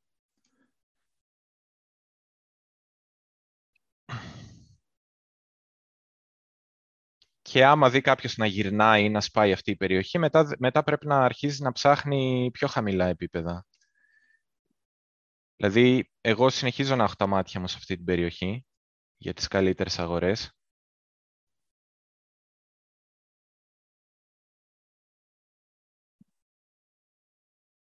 Οπότε είναι τρεις χιλιάδες διακόσια με τρεις χιλιάδες πεντακόσια και ένα μέσο περίπου τα τρεις χιλιάδες τετρακόσια, ας πούμε. Ε, το οποίο νομίζω στο weekly, λίγο πιο, κάτω, λίγο πιο πάνω, είναι και ο διακόσια, διακόσια εβδομάδων moving average. Εντάξει, το οποίο δεν πιστεύω να το τεστάρουμε ακριβώς. Μπορεί να το διαπεράσουμε αν σπάσει το πάνω support στα τρεις χιλιάδες επτακόσια. Ε, αλλά anyway, παρένθεση αυτό για όποιον θέλει να πάρει αυτό το trade, πιστεύω ότι θα πάμε προς τα πάνω και τάσετε στο στρατόπεδο των ταύρων. Νομίζω ότι αυτή είναι η ευκαιρία σας να μπείτε. Δεν θα υπάρξει μετά άλλη ευκαιρία και θα επαληθευτεί αυτό που λέει ο Γιάννης. Άρα η ευκαιρία σας τεχνικά είναι εδώ, αν πιστεύετε για πάνω. Ε, και βλέπω και το ράλι στον ε, ντι εξ γουάι, ε, που εγώ πιστεύω ότι θα συνεχίσει και θα, θα κουμπίσει και το εκατόν δώδεκα. Εγώ πιστεύω θα τα σπάσει. Και ότι το, η τελική φάση του δράματος θα είναι εδώ μέσα. Δεν ξέρω αν θα κουμπίσουμε ποτέ το εκατόν δεκαοκτώ, αλλά πιστεύω ότι θα παραβιάσουμε το εκατόν δώδεκα. Και πάνω από το εκατόν δώδεκα θα το πάρει ο ντι εξ γουάι, θα του πάρει κάποιες, κάποιο καιρό να κάνει consolidation. Εκεί στο consolidation, πιστεύω δηλαδή με το τίναγμα θα δούμε τα νέα χαμηλά, με το, με το, με το distribution που θα κάνει εδώ πάνω, με τη διανομή που θα κάνει εδώ πάνω, Ε, θα δούμε το bottoming ε, κάτω από το εύρος που βρισκόμαστε στις αγορές. Να κάνουμε δηλαδή εδώ στις αγορές αντιστοίχως κάτι τέτοιο. Πού είσαι? Έλα. Να κάνουμε εδώ με κάτι τέτοιο. Τώρα είμαι στο weekly, αλλά okay, το πιάνετε το νόημα. Και μετά να κάνουμε reclaim αυτού του επίπεδου. Άρα όλο αυτό να είναι ένα deviation, μια απόκληση. Και επίσης εδώ θα είναι πάλι τέλεια αγορά, γιατί πλέον ε, ξέρεις ότι έσπασε το support, πήγε σε ένα άλλο επίπεδο, αναπήδησες, ε, απορρίφθηκε η θέση των αρκούδων εδώ, εδώ χαμηλά, αναπήδησες και έκανες reclaim, επανέκτησες στο προηγούμενο επίπεδο που θεωρητικά έπρεπε να είναι η στήριξή σου. Άρα πλέον αυτή η στήριξη θεωρείται ότι λειτουργεί, ότι όλο το υπόλοιπο ήταν μια παραφωνία και είναι πολύ καλό σημείο για να ανοίξει κάποιος long, ας πούμε, ή να μπει all in. Τώρα το, στα, στα κρύπτο... Πάμε στα κρύπτο τώρα, ναι. Περιμένουμε. Ε, στα κρύπτο και εδώ θα περίμενα να δω τουλάχιστον equal lows. Ε, στο, στο total market cap θα περίμενα να δω equal lows. Εδώ βλέπουμε ότι δεν έχει βρεθεί ακόμα αυτό. Τα, τα equal lows, δηλαδή ίσα χαμηλά. Να πάμε να τεστάρουμε τα προηγούμενα χαμηλά. Εδώ βλέπουμε ότι, εντάξει, τώρα από εδώ που είμαστε έχει δρόμο, έχει, δηλαδή τουλάχιστον να γεμίσουμε πάνω κάτω τα weeks, θα είχε σίγουρα ένα δέκα τοις εκατό πιο κάτω στο, στο total market cap. Και νομίζω κιόλας ότι αν το δούμε συνολικά, φαίνεται και σαν να, δες, κάτσε να σβήσω τα drawings και, τα, και να βγάλω και το, ή μάλλον θα το αφήσω αυτό. Το ε, volume profile θα τα αφήσω για να πω το εξής. Ε, τώρα πάω στα, στα τεχνικά, είπαμε τα μάκρο, και πάω λίγο στα τεχνικά γιατί δεν μου αρέσουν ε, κάποια επίπεδα πλέον. Ε, αυτό το εύρος εδώ που κάναμε consolidation, εγώ θεωρώ ότι το εξαντλήσαμε. Πήγαμε πάνω, κάτω, πάνω, κάτω, εξαντλήσαμε και το πάνω και το κάτω και πήραν την πρωτοβουλία οι ταύροι. Όπως έχω πει και άλλες φορές, γενικότερα όταν ένα εύρος το εξαντλείς και αν το βάλω εδώ πέρα στα κλεισίματα για να κρατήσουμε αυτά εδώ τα λίγα τα κεράκια από πάνω, ένα εύρος όταν το εξαντλείς θες να, και το σπάς τελικά, αν θες να ισχύει η κίνηση, θες να φύγεις προς την κατεύθυνση που θα το σπάσει και να μην ξαναγυρίσεις μέσα. Μπορεί εδώ να κάναμε ένα overshoot, να φύγαμε πολύ δυνατά, πολύ ψηλά και να έπρεπε να γίνει μια διόρθωση. Αυτό και τα λίγα σπασίματα θα έλεγα ότι ok, ήταν ένα fake, μια fake, μια ψεύτικη κίνηση ότι θα ξαναμπούμε στο εύρος και μετά η αγορά έδειξε τελικά ότι ήταν ψεύτικη, γι' αυτό έκανε και αυτό, και αυτό το ράλι. Αλλά από τη στιγμή που έφαγε απόρριψη ε, αυτό το ράλι και πέσαμε ξανά μέσα, εδώ βλέπετε μας κράτησε μία-δύο μέρες, την τρίτη έσπασε και από εκεί πέρα μία-δύο-τρεις μέρες σαν αντίσταση το ίδιο επίπεδο, κοντά στο εννιακόσια πενήντα δις, που ήταν αντίσταση σε όλη αυτή τη διάρκεια, από τον Ιούνιο μέχρι τον Ιούλιο, μέχρι τέλη Ιουλίου. Το χρησιμοποιούμε πλέον σαν αντίσταση πάλι. Και τώρα σιγά-σιγά πάμε και προς το μέσο του εύρους, από ό,τι υποψιάζομαι. Και είμαστε οριακά για το αν θα κρατήσουμε το μέσο του εύρους που είναι εδώ στο οκτακόσια ογδόντα τέσσερα, αν θα το κρατήσουμε σαν ε, αντίσταση και το μέσο για να πάμε πιο χαμηλά. Γενικότερα όταν ξαναμπαίνεις σε ένα εύρος που το έχεις τεστάρει και υποτίθεται ότι έχεις αποφασίσει τι θες να κάνεις, τεχνικά, αν ξαναμπείς μέσα, η προδιάθεση είναι ότι θα πας προς την αντίθετη μεριά από εκείνη που το έσπασες. Το σπάσαμε προς τα πάνω, ξαναμπήκαμε μέσα, άρα θα πρέπει να πάμε τουλάχιστον να τεστάρουμε τα χαμηλά. Άρα εδώ τεχνικά υπάρχει σίγουρα ένα σενάριο που υποστηρίζει ότι πρέπει να δούμε τα equal lows, τα ίσα χαμηλά. Τα ίσα χαμηλά είναι χοντρικά τώρα έτσι εδώ στα οκτώ είκοσι. Κάποιος μπορεί να το πάρει σαν περιοχή και να πάρει ας πούμε από τα οκτώ σαράντα ήδη σαν ε, στήριξη. Το ναι, μιλάμε, για το, μου... μιλάμε για total market cap. Για το total, total market cap. Ε, θα πάμε και στο bitcoin σε λίγο. Που εμένα μου κάνει εντύπωση το ότι φτάσαμε τόσο κοντά και δεν το αγοράσαμε και έχει ξανασυμβεί πολλές φορές αυτό. Ε, τώρα δεν το και... αγοράσαμε, εννοείς δεν το ψάσαμε. Ε, δεν το ακουμπήσαμε, συγγνώμη, ναι. Φτάσαμε τόσο κοντά και δεν το ακουμπήσαμε. Μου κάνει λίγο ύποπτο αυτό, το έχουμε ξαναδεί. Γιατί, γιατί το αγοράσαμε μια χαρά. Εγώ τουλάχιστον. Ε, Οκ, okay, αλλά το ίδιο λέγαμε και στα είκοσι χιλιάρικα, όταν είχαμε φτάσει στα είκοσι χιλιάδες τριάντα δολάρια και λέγαμε είδες δεν το σπάσαμε γιατί είναι η καραευκαιρία του αιώνα και το αγοράσαμε όλοι πριν τα ακουμπήσει. Οπότε θεώρησε ότι τα ακούμπησε. Δεν χρειάζεται να το τεστάρουμε ποτέ. Εμένα η προσδοκία μου αυτά είναι ότι τα τεστάρουμε. Ε, και θεωρώ, ας πούμε, τώρα και όποιος του αρέσει να βλέπει και τα moving averages, το διακόσια στο total market cap διακόσιων εβδομάδων ε, κινητός μέσος όρος, ε, είναι εδώ ακριβώς που φαίνεται αυτή τη στιγμή να κάνουμε ένα τεστ. Εντάξει, εγώ δεν το κοιτάω τόσο πολύ. Ε, θεωρητικά μπορεί κάποιος να πει ότι κινήθηκε αρκετά καλά πάνω σε αυτό βέβαια η αγορά, αλλά εν πάση περιπτώσει αν θέλει κάποιος να κολλήσει ε, και άλλα πράγματα για να κοιτάει, εγώ θα θεωρούσα ότι θα έπρεπε να δούμε κάτω από τα οκτώ σαράντα να φτάσουμε τουλάχιστον εδώ στα οκτώ είκοσι για να θεωρηθούν equal lows, ε, ίσα χαμηλά, και να δούμε εκεί αν και αν συνάδει και με τον ες πι εξ ότι είναι στα equal lows, είναι ένα καλό σημείο για αγορά.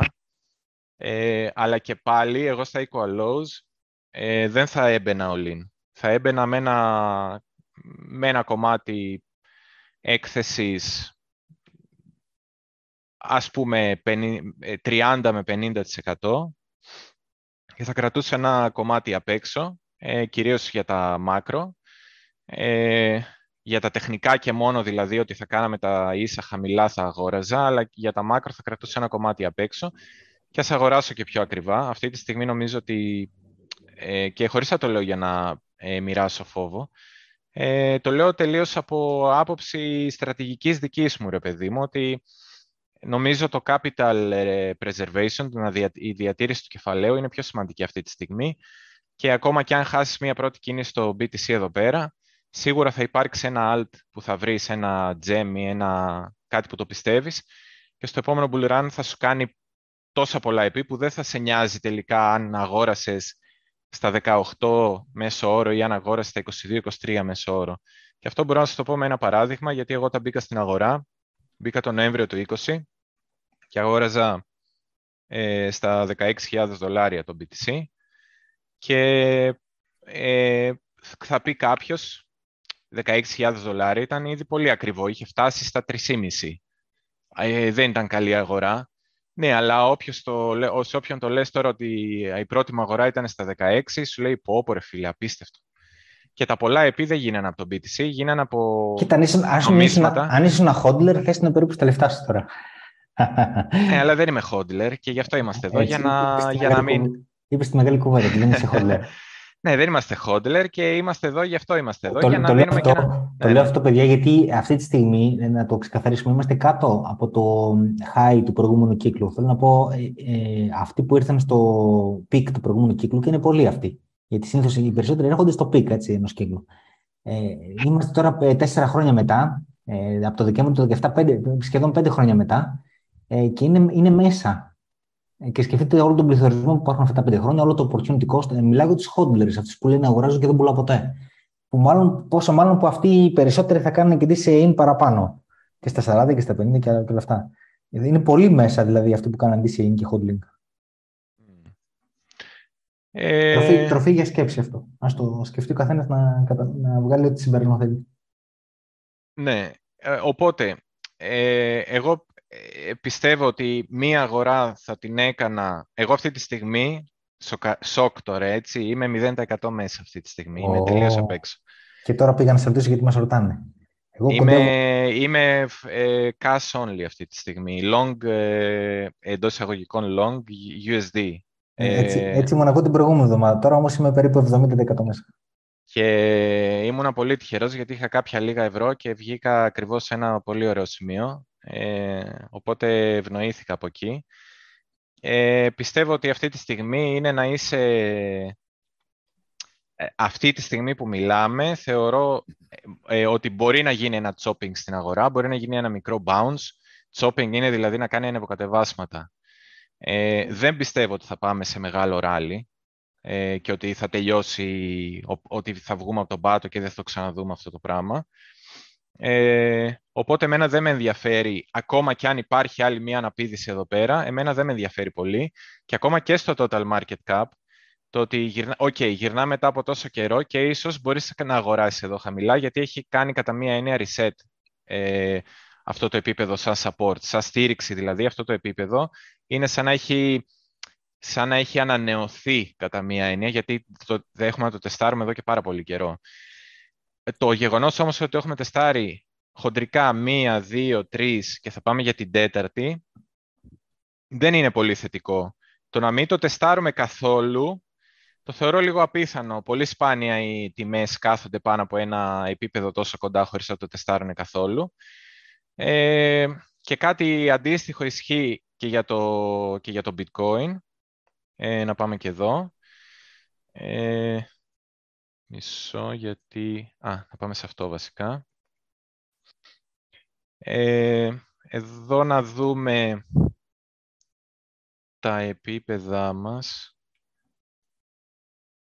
και να πω γιατί δεν το ξαναγόρασα. Πάμε, πάμε να δούμε λίγο bitcoin, μετά να δούμε και alt. Ζητάνε όλοι στα σχόλια alt, στο επισκεφτήκαμε την προηγούμενη φορά και είναι και ώρα νομίζω να μιλήσουμε. Ε, έχουμε πει εδώ ότι από τα δεκαοκτώ χιλιάδες εννιακόσια μέχρι τα είκοσι δύο χιλιάδες εξακόσια ε, είναι το εύρος μας. Το μέσο του εύρος είναι στα είκοσι οκτακόσια.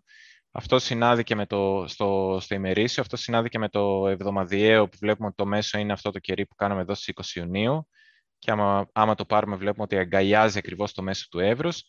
Τα είκοσι χιλιάρικα βγαίνουν από το προηγούμενο ε, κύκλο σαν ένα σημείο αναφοράς και νομίζω ότι είναι ένα καλό σημείο να κοιτάμε εδώ για να σπάσει το, το, το, μια αρχική ένδειξη και στο εβδομαδιαίο ότι μπορεί να σπάσει το downtrend. Γιατί έχουμε αυτό το κλείσιμο αυτό του κεριού του πράσινου ε, στις είκοσι εννέα Αυγούστου που ήταν μεταξύ δεκαεννέα χιλιάδες πεντακόσια και είκοσι χιλιάδες. Το λέω για όσους το ακούνε και δεν το βλέπουν. Ε. Ε, θα ήταν μια καλή ένδειξη αν κλείναμε και σπάζαμε αυτό εδώ το, το εύρος και κλείναμε εβδομαδιαίο πάνω από εδώ.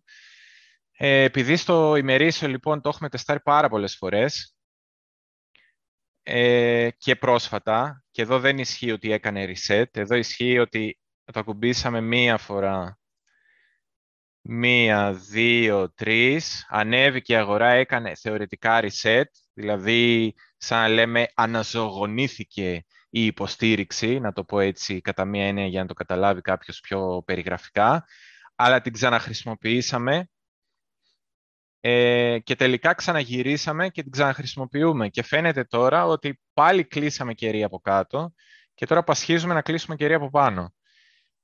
Για μένα αυτό δεν είναι καλή ένδειξη και δεν είναι μια τιμή που εγώ προσωπικά δεν θέλω να αγοράσω. Εγώ αυτό που πιστεύω ότι έγινε αυτή τη στιγμή, κάναμε ένα κερί να γεμίσουμε αυτό εδώ το, αυτή τη σκιά, αυτού του daily στις δεκαεννιά Σεπ, ε, Σεπτεμβρίου, από δεκαοκτώ χιλιάδες διακόσια μέχρι δεκαεννιά χιλιάδες τετρακόσια. Κάναμε δύο μέρες μια κίνηση προς τα κάτω για να γεμίσουμε αυτές τις τιμές. Και τώρα επειδή χθες κάναμε μια μεγάλη κίνηση λόγω του, της μεταβλητότητας, λόγω Fed προς τα πάνω και αφήσαμε πλέον μια σκιά από τα δεκαοκτώ χιλιάδες οκτακόσια μέχρι τα δεκαεννιά χιλιάδες οκτακόσια, ε, πιστεύω ότι η αγορά προσπαθεί να γεμίσει αυτή τη σκιά. Αυτή είναι εδώ πέρα. Ε, αυτό που μπορεί να συμβεί για κάποιον που αποφασίσει να μείνει απ' έξω, αυτό που σκέφτομαι εγώ, είναι ε, υπάρχουν ε, ε, για μένα τρία σενάρια.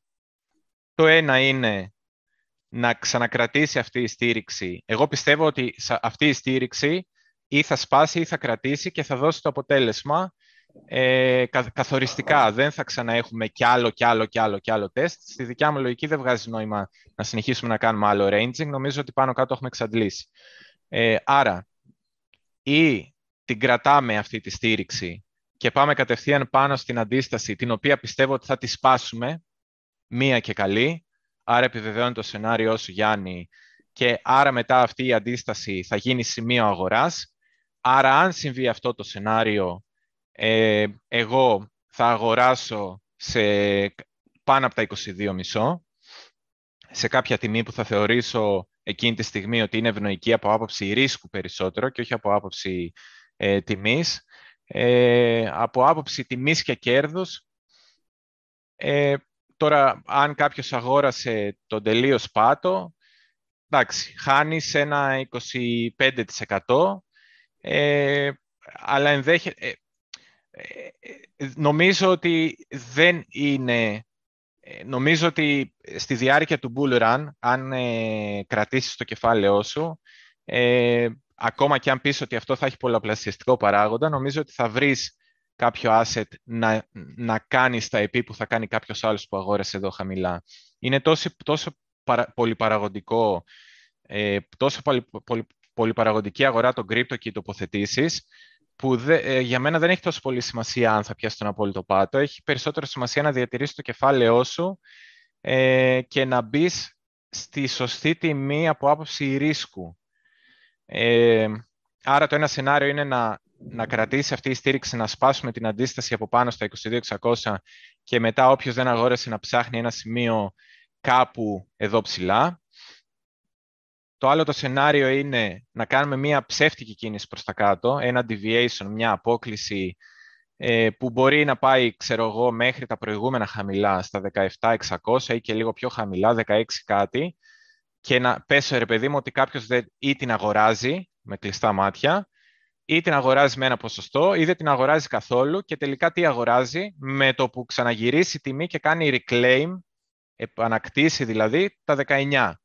Που ξέρει τελικά ότι όλη η κίνηση προς τα κάτω ήταν μια, ε, πώς το λένε, ήταν ας πούμε μια κλάψα της αγοράς. Ε, εντάξει, του ξεπεράσανε όλα καλά, ξαναπιάσαμε τα δεκαεννιά και είναι μια πολύ καλή ευκαιρία εδώ να αγοράσεις, άρα δεν έχεις χάσει και τίποτα.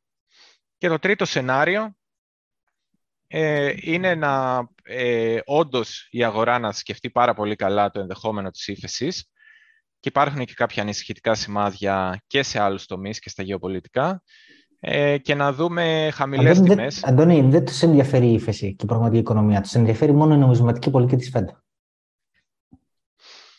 Εγώ νομίζω ότι η νομισματική πολιτική και η ύφεση είναι αλληλένδετα. Η ύφεση δεν θα έρθει ναι. από μόνη της, θα έρθει Συμφ... από τη νομισματική πολιτική. Συμφωνώ, συμφωνώ, αλλά δεν τους ενδιαφέρει. Είναι, το, όπως το είπες, είναι μια συνέπεια που θα έρθει στο μέλλον. Είναι ένα delayed side effect. Δεν τους ενδιαφέρει. Δεν είναι αυτό το κύριο.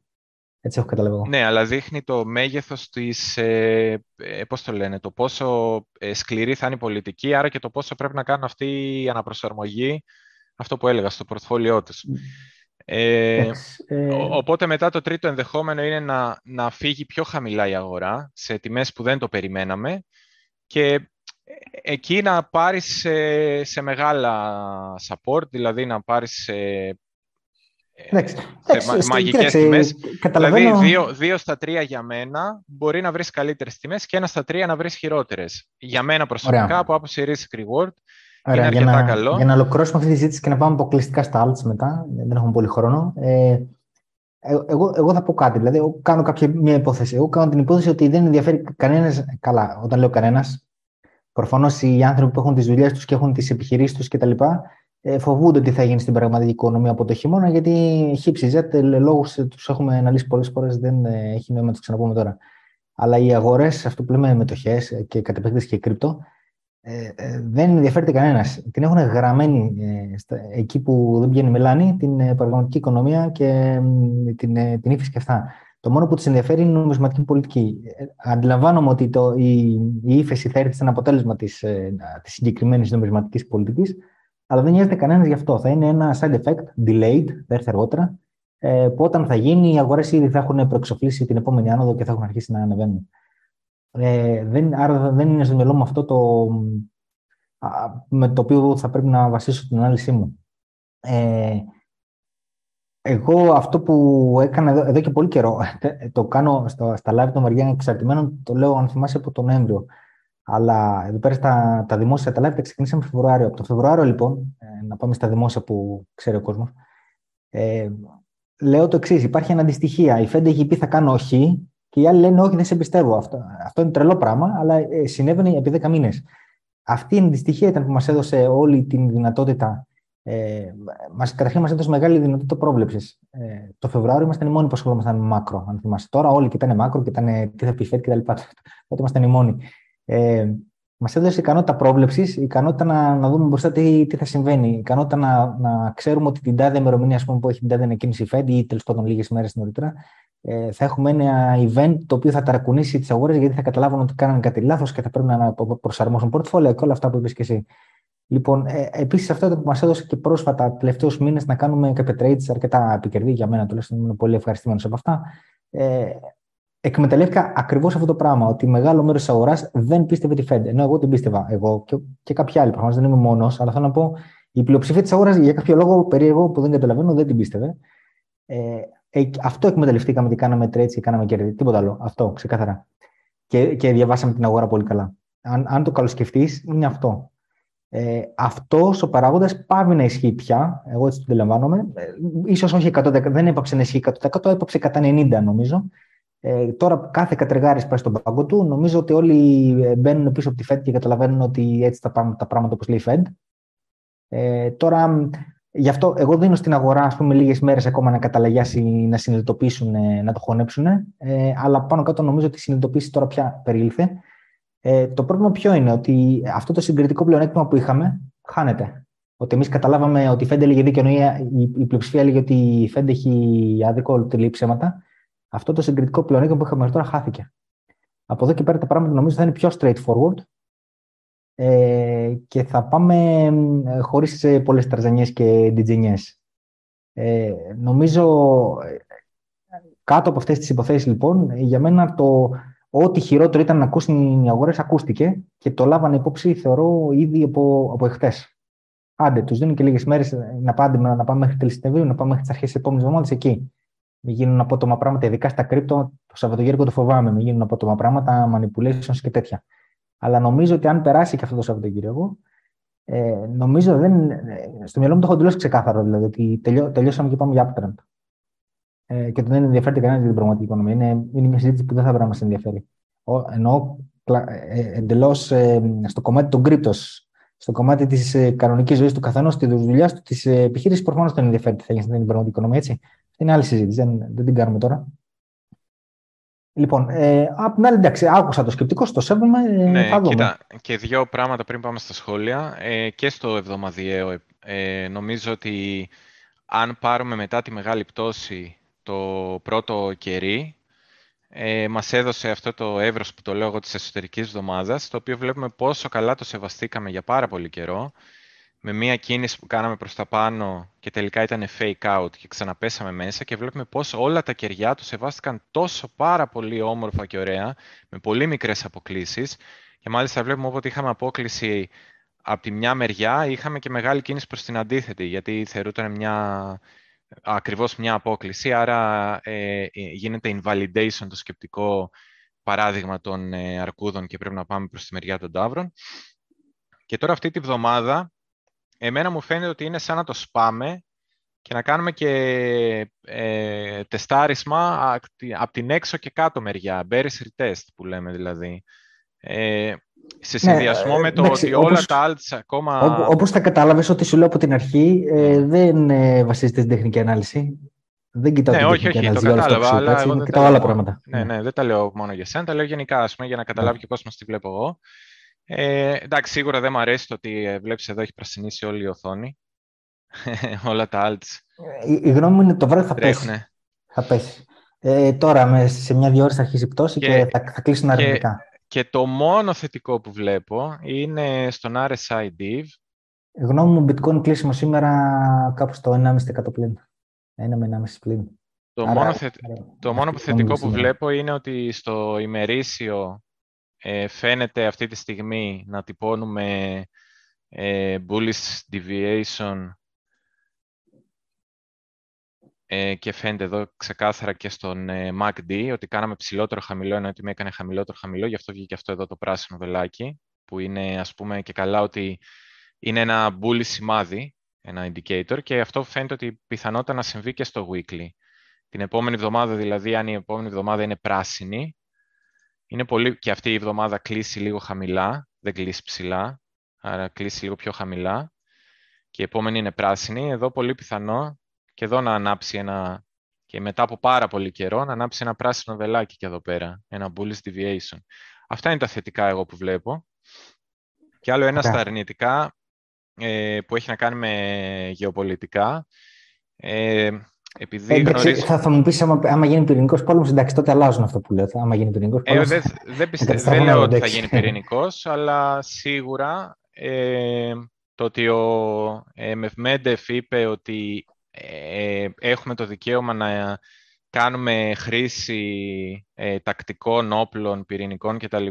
Σε ε, νεοπροσαρτημένες ε, περιοχές στη Ρωσική Δημοκρατία, και συνδυασμό ότι εγώ σήμερα έλαβα από άτομο που ζει στην Ουκρανία ε, το δημοψήφισμα, το χαρτί του δημοψηφίσματος, ε, έχουν ξεκινήσει σε κάποιες περιοχές και σε κάποιες θα ξεκινήσει δημοψήφισμα εικοστή τρίτη με εικοστή εβδόμη του μηνός, την επόμενη εβδομάδα νομίζω. Όχι, αυτή τη, από, από αύριο βασικά. Μέχρι, αύριο, ναι. Ναι. Και το δημοψήφισμα έχει δύο ερωτήματα. Το πρώτο, αν θέλουν να γίνουν ανεξάρτητες δημοκρατίες και να αποσχιστούν από την Ουκρανία. Και το δεύτερο ερώτημα είναι θέμα ονόματος, πώς θέλουν να ονομάζονται. Έχει κάποιες επιλογές και πώς θέλουν να ονομάζονται. Αυτό ήταν να γίνει τον Νοέμβριο, ε, σύμφωνα με τα λεγόμενα του ανθ, ανθρώπου που μιλήσαμε, και το επισπεύσανε και γίνεται αυτή τη βδομάδα. Ε, ναι. Το ότι γίνεται αυτή τη βδομάδα δεν είναι τυχαίο, και οι δηλώσεις. Ε, δεν λέω ότι θα πρέπει να γίνει πυρηνικός πόλεμος, λέω ότι ε, θα υπάρχει άλλο ένα σημάδι κρίσης και ανασφάλειας, το οποίο αυτή τη στιγμή αυτό δεν, ούτε αυτό έχει γίνει price in. Υπάρχουν γενικότερα ε, διάφορα θέματα. Αυτό το βάζω εξτρά στο τέλος, γι' αυτό δεν το είπα σαν πρώτο. Ε, αλλά ε, εγώ πρώτα βάζω τα μάκρο, μετά Ωραία. βάζω τα τεχνικά και μετά βάζω αυτά τα γεωπολιτικά. Κατανοητό, μια ερώτηση, επειδή κολλάει τώρα σε αυτό που, που λες, ε, του Στάθη Κοφανκάν. Σε προηγούμενες εκπομπές, λέει, Αντώνη, έλεγες πως δεν είναι ε, έξυπνος σε τέτοιες τιμές να είσαι έξω εκατό τοις εκατό. Τι άλλαξες τόσο πολύ? Ε, άλλαξε γιατί, κοίτα τώρα, αν δεν είχες ποτέ καμία έκθεση, ε, νομίζω ότι κι εγώ αν δεν είχα ποτέ καμία έκθεση θα έμπαινα αυτή τη στιγμή. Αλλά επειδή πήρα πα, κάποια πάρα πολύ καλά trade εγώ, ε, προσωπικά δεν με επηρεάζει καθόλου αυτή τη στιγμή αν η τιμή φύγει πιο ψηλά και μπω πιο ψηλά. Είναι και λίγο προσωπικό το θέμα. Δηλαδή επειδή αύξησα εγώ το, κεφα, το διαθέσιμο κεφάλαιό μου το, σε όλο το bear market, Ε, με όλες αυτές τις αναλύσεις που κάναμε, νομίζω ότι ξέρετε πάρα πολλές φορές είπαμε, μιλήσαμε για πολλά ράλι τα οποία έγιναν. Ε, όλα αυτά τα ράλι σκεφτείτε ότι τα τρέιντάραμε, τα πήραμε σαν trade. Αυξήσαμε το κεφάλαιό μας, οπότε εγώ νιώθω αρκετά άνετα αυτή τη στιγμή ε, να κάτσω έξω και να ρισκάρω να πάρω είτε πιο χαμηλά, είτε να πάρω λίγο πιο ακριβά, αλλά ουσιαστικά θυσιάζοντας κάποια από τα κέρδη των προηγούμενων εβδομάδων, μηνών. Δεν, ε, δεν με επηρεάζει τόσο Ωραία. πολύ. Ωραία. Να πάμε σε alt τώρα, που περιμένουν... Ναι, ας πάμε και σε alt. Βάλε πρώτα Ethereum, που το έχουμε συζητήσει και άλλες φορές, και πάμε μετά στα άλλα. Ναι. Ε, στο Ethereum εγώ ε, έχω κρατήσει κάποιες τιμές. Κάτσε να δω άμα είναι και εδώ. Μπορείς και εδώ να το δεις. Αλλά ας πάμε κατευθείαν στο daily καλύτερα. Έχει πιο πολύ νόημα. Να σβήσω τα πολλά πολλά για να μην ζαλίζεστε. Ε, λοιπόν... Στο Ethereum για μένα οι πολύ σημαντικές τιμές. Να σβήσω και αυτά.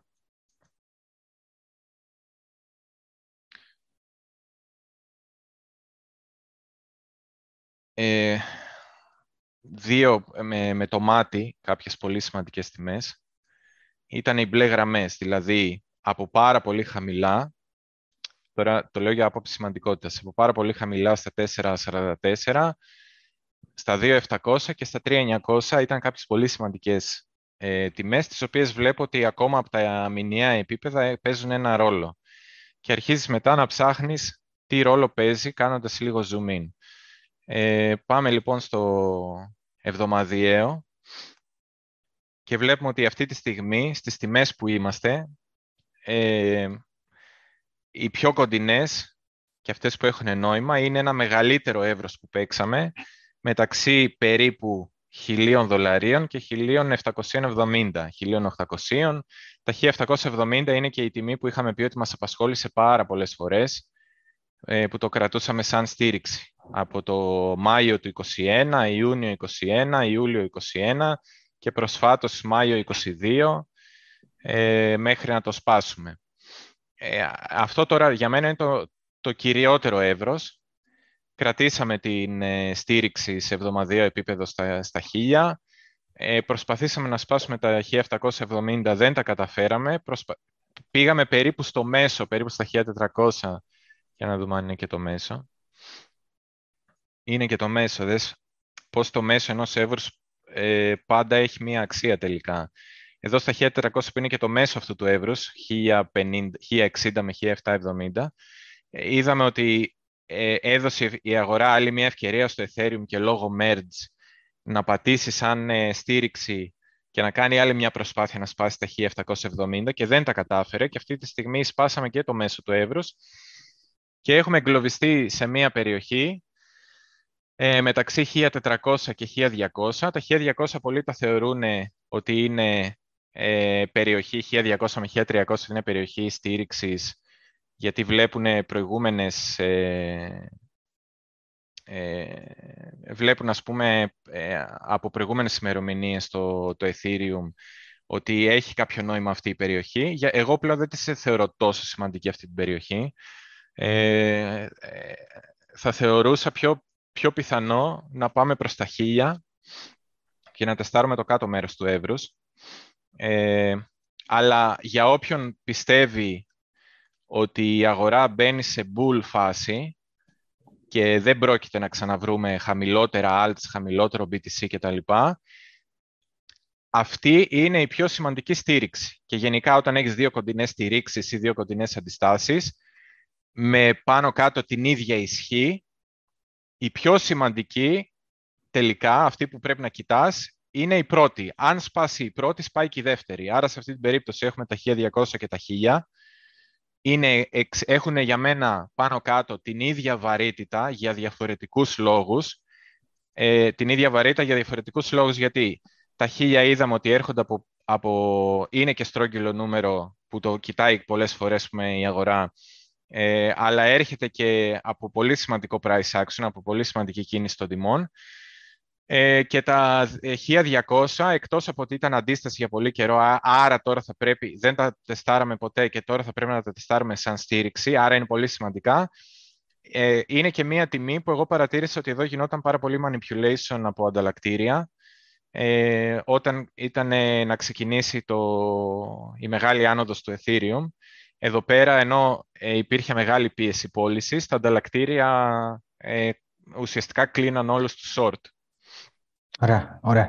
Να σου πω... Ε, ε, οπότε, οπότε με, με λίγα λόγια... Απλώς θέλω, αν... να το, θέλω λίγο να το λέμε σύντομα, γιατί θέλω να μιλήσουμε ναι, ένα okay, δεκαριά, α, να το λέμε στον άλλο, εικοσαριά. Α, α, αν κάποιος πιστεύει πολύ, θα πρέπει το χίλια διακόσια να κρατήσει και άρα yeah. θα πρέπει να το αγοράσει. Αν κάποιος δεν πιστεύει, ε, μετά τίθεται το ερώτημα αν θα αγοράσει τα χίλια, ε, αλλά επειδή είναι μια περιοχή που πάλι την τεστάραμε και την εξαντλήσαμε εδώ πέρα, το να την ξανατεστάρουμε και να την ξαναεξαντλήσουμε δεν έχει τόσο πολύ νόημα, άρα εγώ θα περίμενα ή κάποιος να αγοράσει τα χίλια διακόσια ή κάποιος να αγοράσει κάτω από τα χίλια.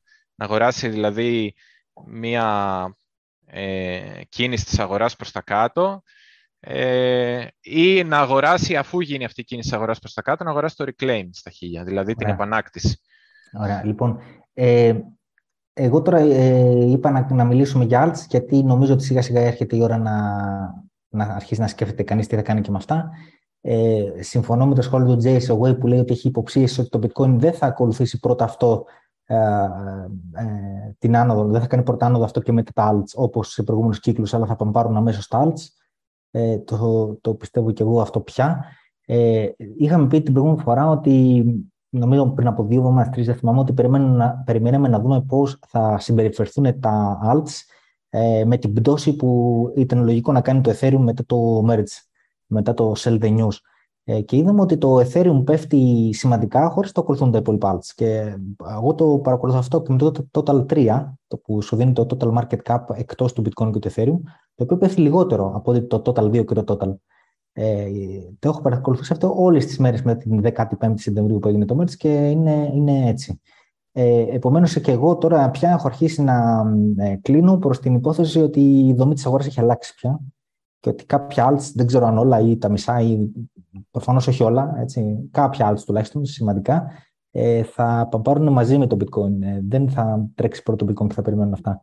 Ε, γι' αυτό το λόγο είναι που κάνουμε σήμερα την ε, ε, αναφορά στα alts και γι' αυτό το λόγο έκανα και ένα Twitter εγώ, Αντώνη, δεν ξέρω αν το είδες, που είπα στον κόσμο πείτε μου, σιλάρετε μου το, ναι, ναι, το, το hidden gem και ειδικά τους είπα εντάξει, δώστε μου κάποια τα οποία να μην υπήρχαν ας πούμε, στο προηγούμενο bullion γιατί θέλω να δω καινούρια. Ε, εντάξει, προφανώς να κάνουμε και μια... Α, να, να πω ένα σχόλιο πρώτα για το ι θ να φύγει από μπροστά μας και μετά να μιλήσω για το, για το Twitter και τις σκέψεις μου Ε, μου δημιούργησε αυτό το tweet. Λοιπόν, καταρχήν για το ι θ, αν μπορείς να βάλεις λίγο το F B T C. Αν κανείς νομίζω θέλει να προβλέψει την τιμή, να προβλέψει, τέλος πάντων, να κάνει μια εκτίμηση για την τιμή του Ethereum απέναντι στο δολάριο, θα πρέπει να κοιτάξει δύο ε, διαφορετικά πράγματα. Το ένα είναι η κίνηση της τιμής του bitcoin απέναντι στο δολάριο, για την οποία αναλύσαμε πολλή ώρα πριν, δεν θα ξαναπώ τώρα. Και το δεύτερο είναι η κίνηση του Ethereum απέναντι στο B T C. Δύο διαφορετικές κινήσεις. Ε, Εγώ μπορεί να είμαι bullish, όχι ακόμα, αλλά είπα από την επόμενη εβδομάδα και μετά ε, ότι το bitcoin θα ανεβαίνει του δολαρίου στο πρώτο κομμάτι. Αλλά στο δεύτερο κομμάτι, το Ethereum έναντι του B T C ε, είναι προβληματικό. Επειδή είχε ανέβει πολύ έναντι του Merge, ε, νομίζω ότι είχε ακόμα πολύ προς τα κάτω. Το λέω αυτό, ε, ενώ γενικά είμαι θετικός προς τα alts από, από την επόμενη εβδομάδα και μετά. Ε, ε, δεν λέω δεν και καλά από σήμερα βράδυ. Από την επόμενη εβδομάδα και μετά είμαι θετικός για τα alts, τουλάχιστον κατά μεγάλα. Ε, φοβάμαι ότι το Ethereum ε, όχι, δηλαδή φοβάμαι ότι το Ethereum θα υποαποδώσει το Bitcoin και αυτό φαίνεται από το συγκεκριμένο διάγραμμα. Άρα ε, συγκεκριμένα για το Ethereum εγώ θα έκανα μια ε, εξαίρεση και δεν θα το σκεφτόμουν τώρα για αγορά. Ε, εκεί, εκεί που το βάζεις εκεί στα μηδέν κόμμα μηδέν πέντε είναι πολύ λογικό να πέσει, τουλάχιστον εκεί αν όχι παρακάτω. Ε, με αποτέλεσμα το Bitcoin μπορεί με το Bitcoin εν του δολαρίου να κάνει μια μικρή αύξηση, αλλά το Ethereum εν του Bitcoin μπορεί να κάνει μείωση, άρα να είναι περίπου στα σταθερά. Καταλαβαίνετε τι λέω. Σε κάθε περίπτωση θα υποαποδίδει το bitcoin, έτσι το έχω στο μυαλό μου. Ε, οπότε να κλείσουμε με το Ethereum. Πάμε, Αντώνη, παρακάτω.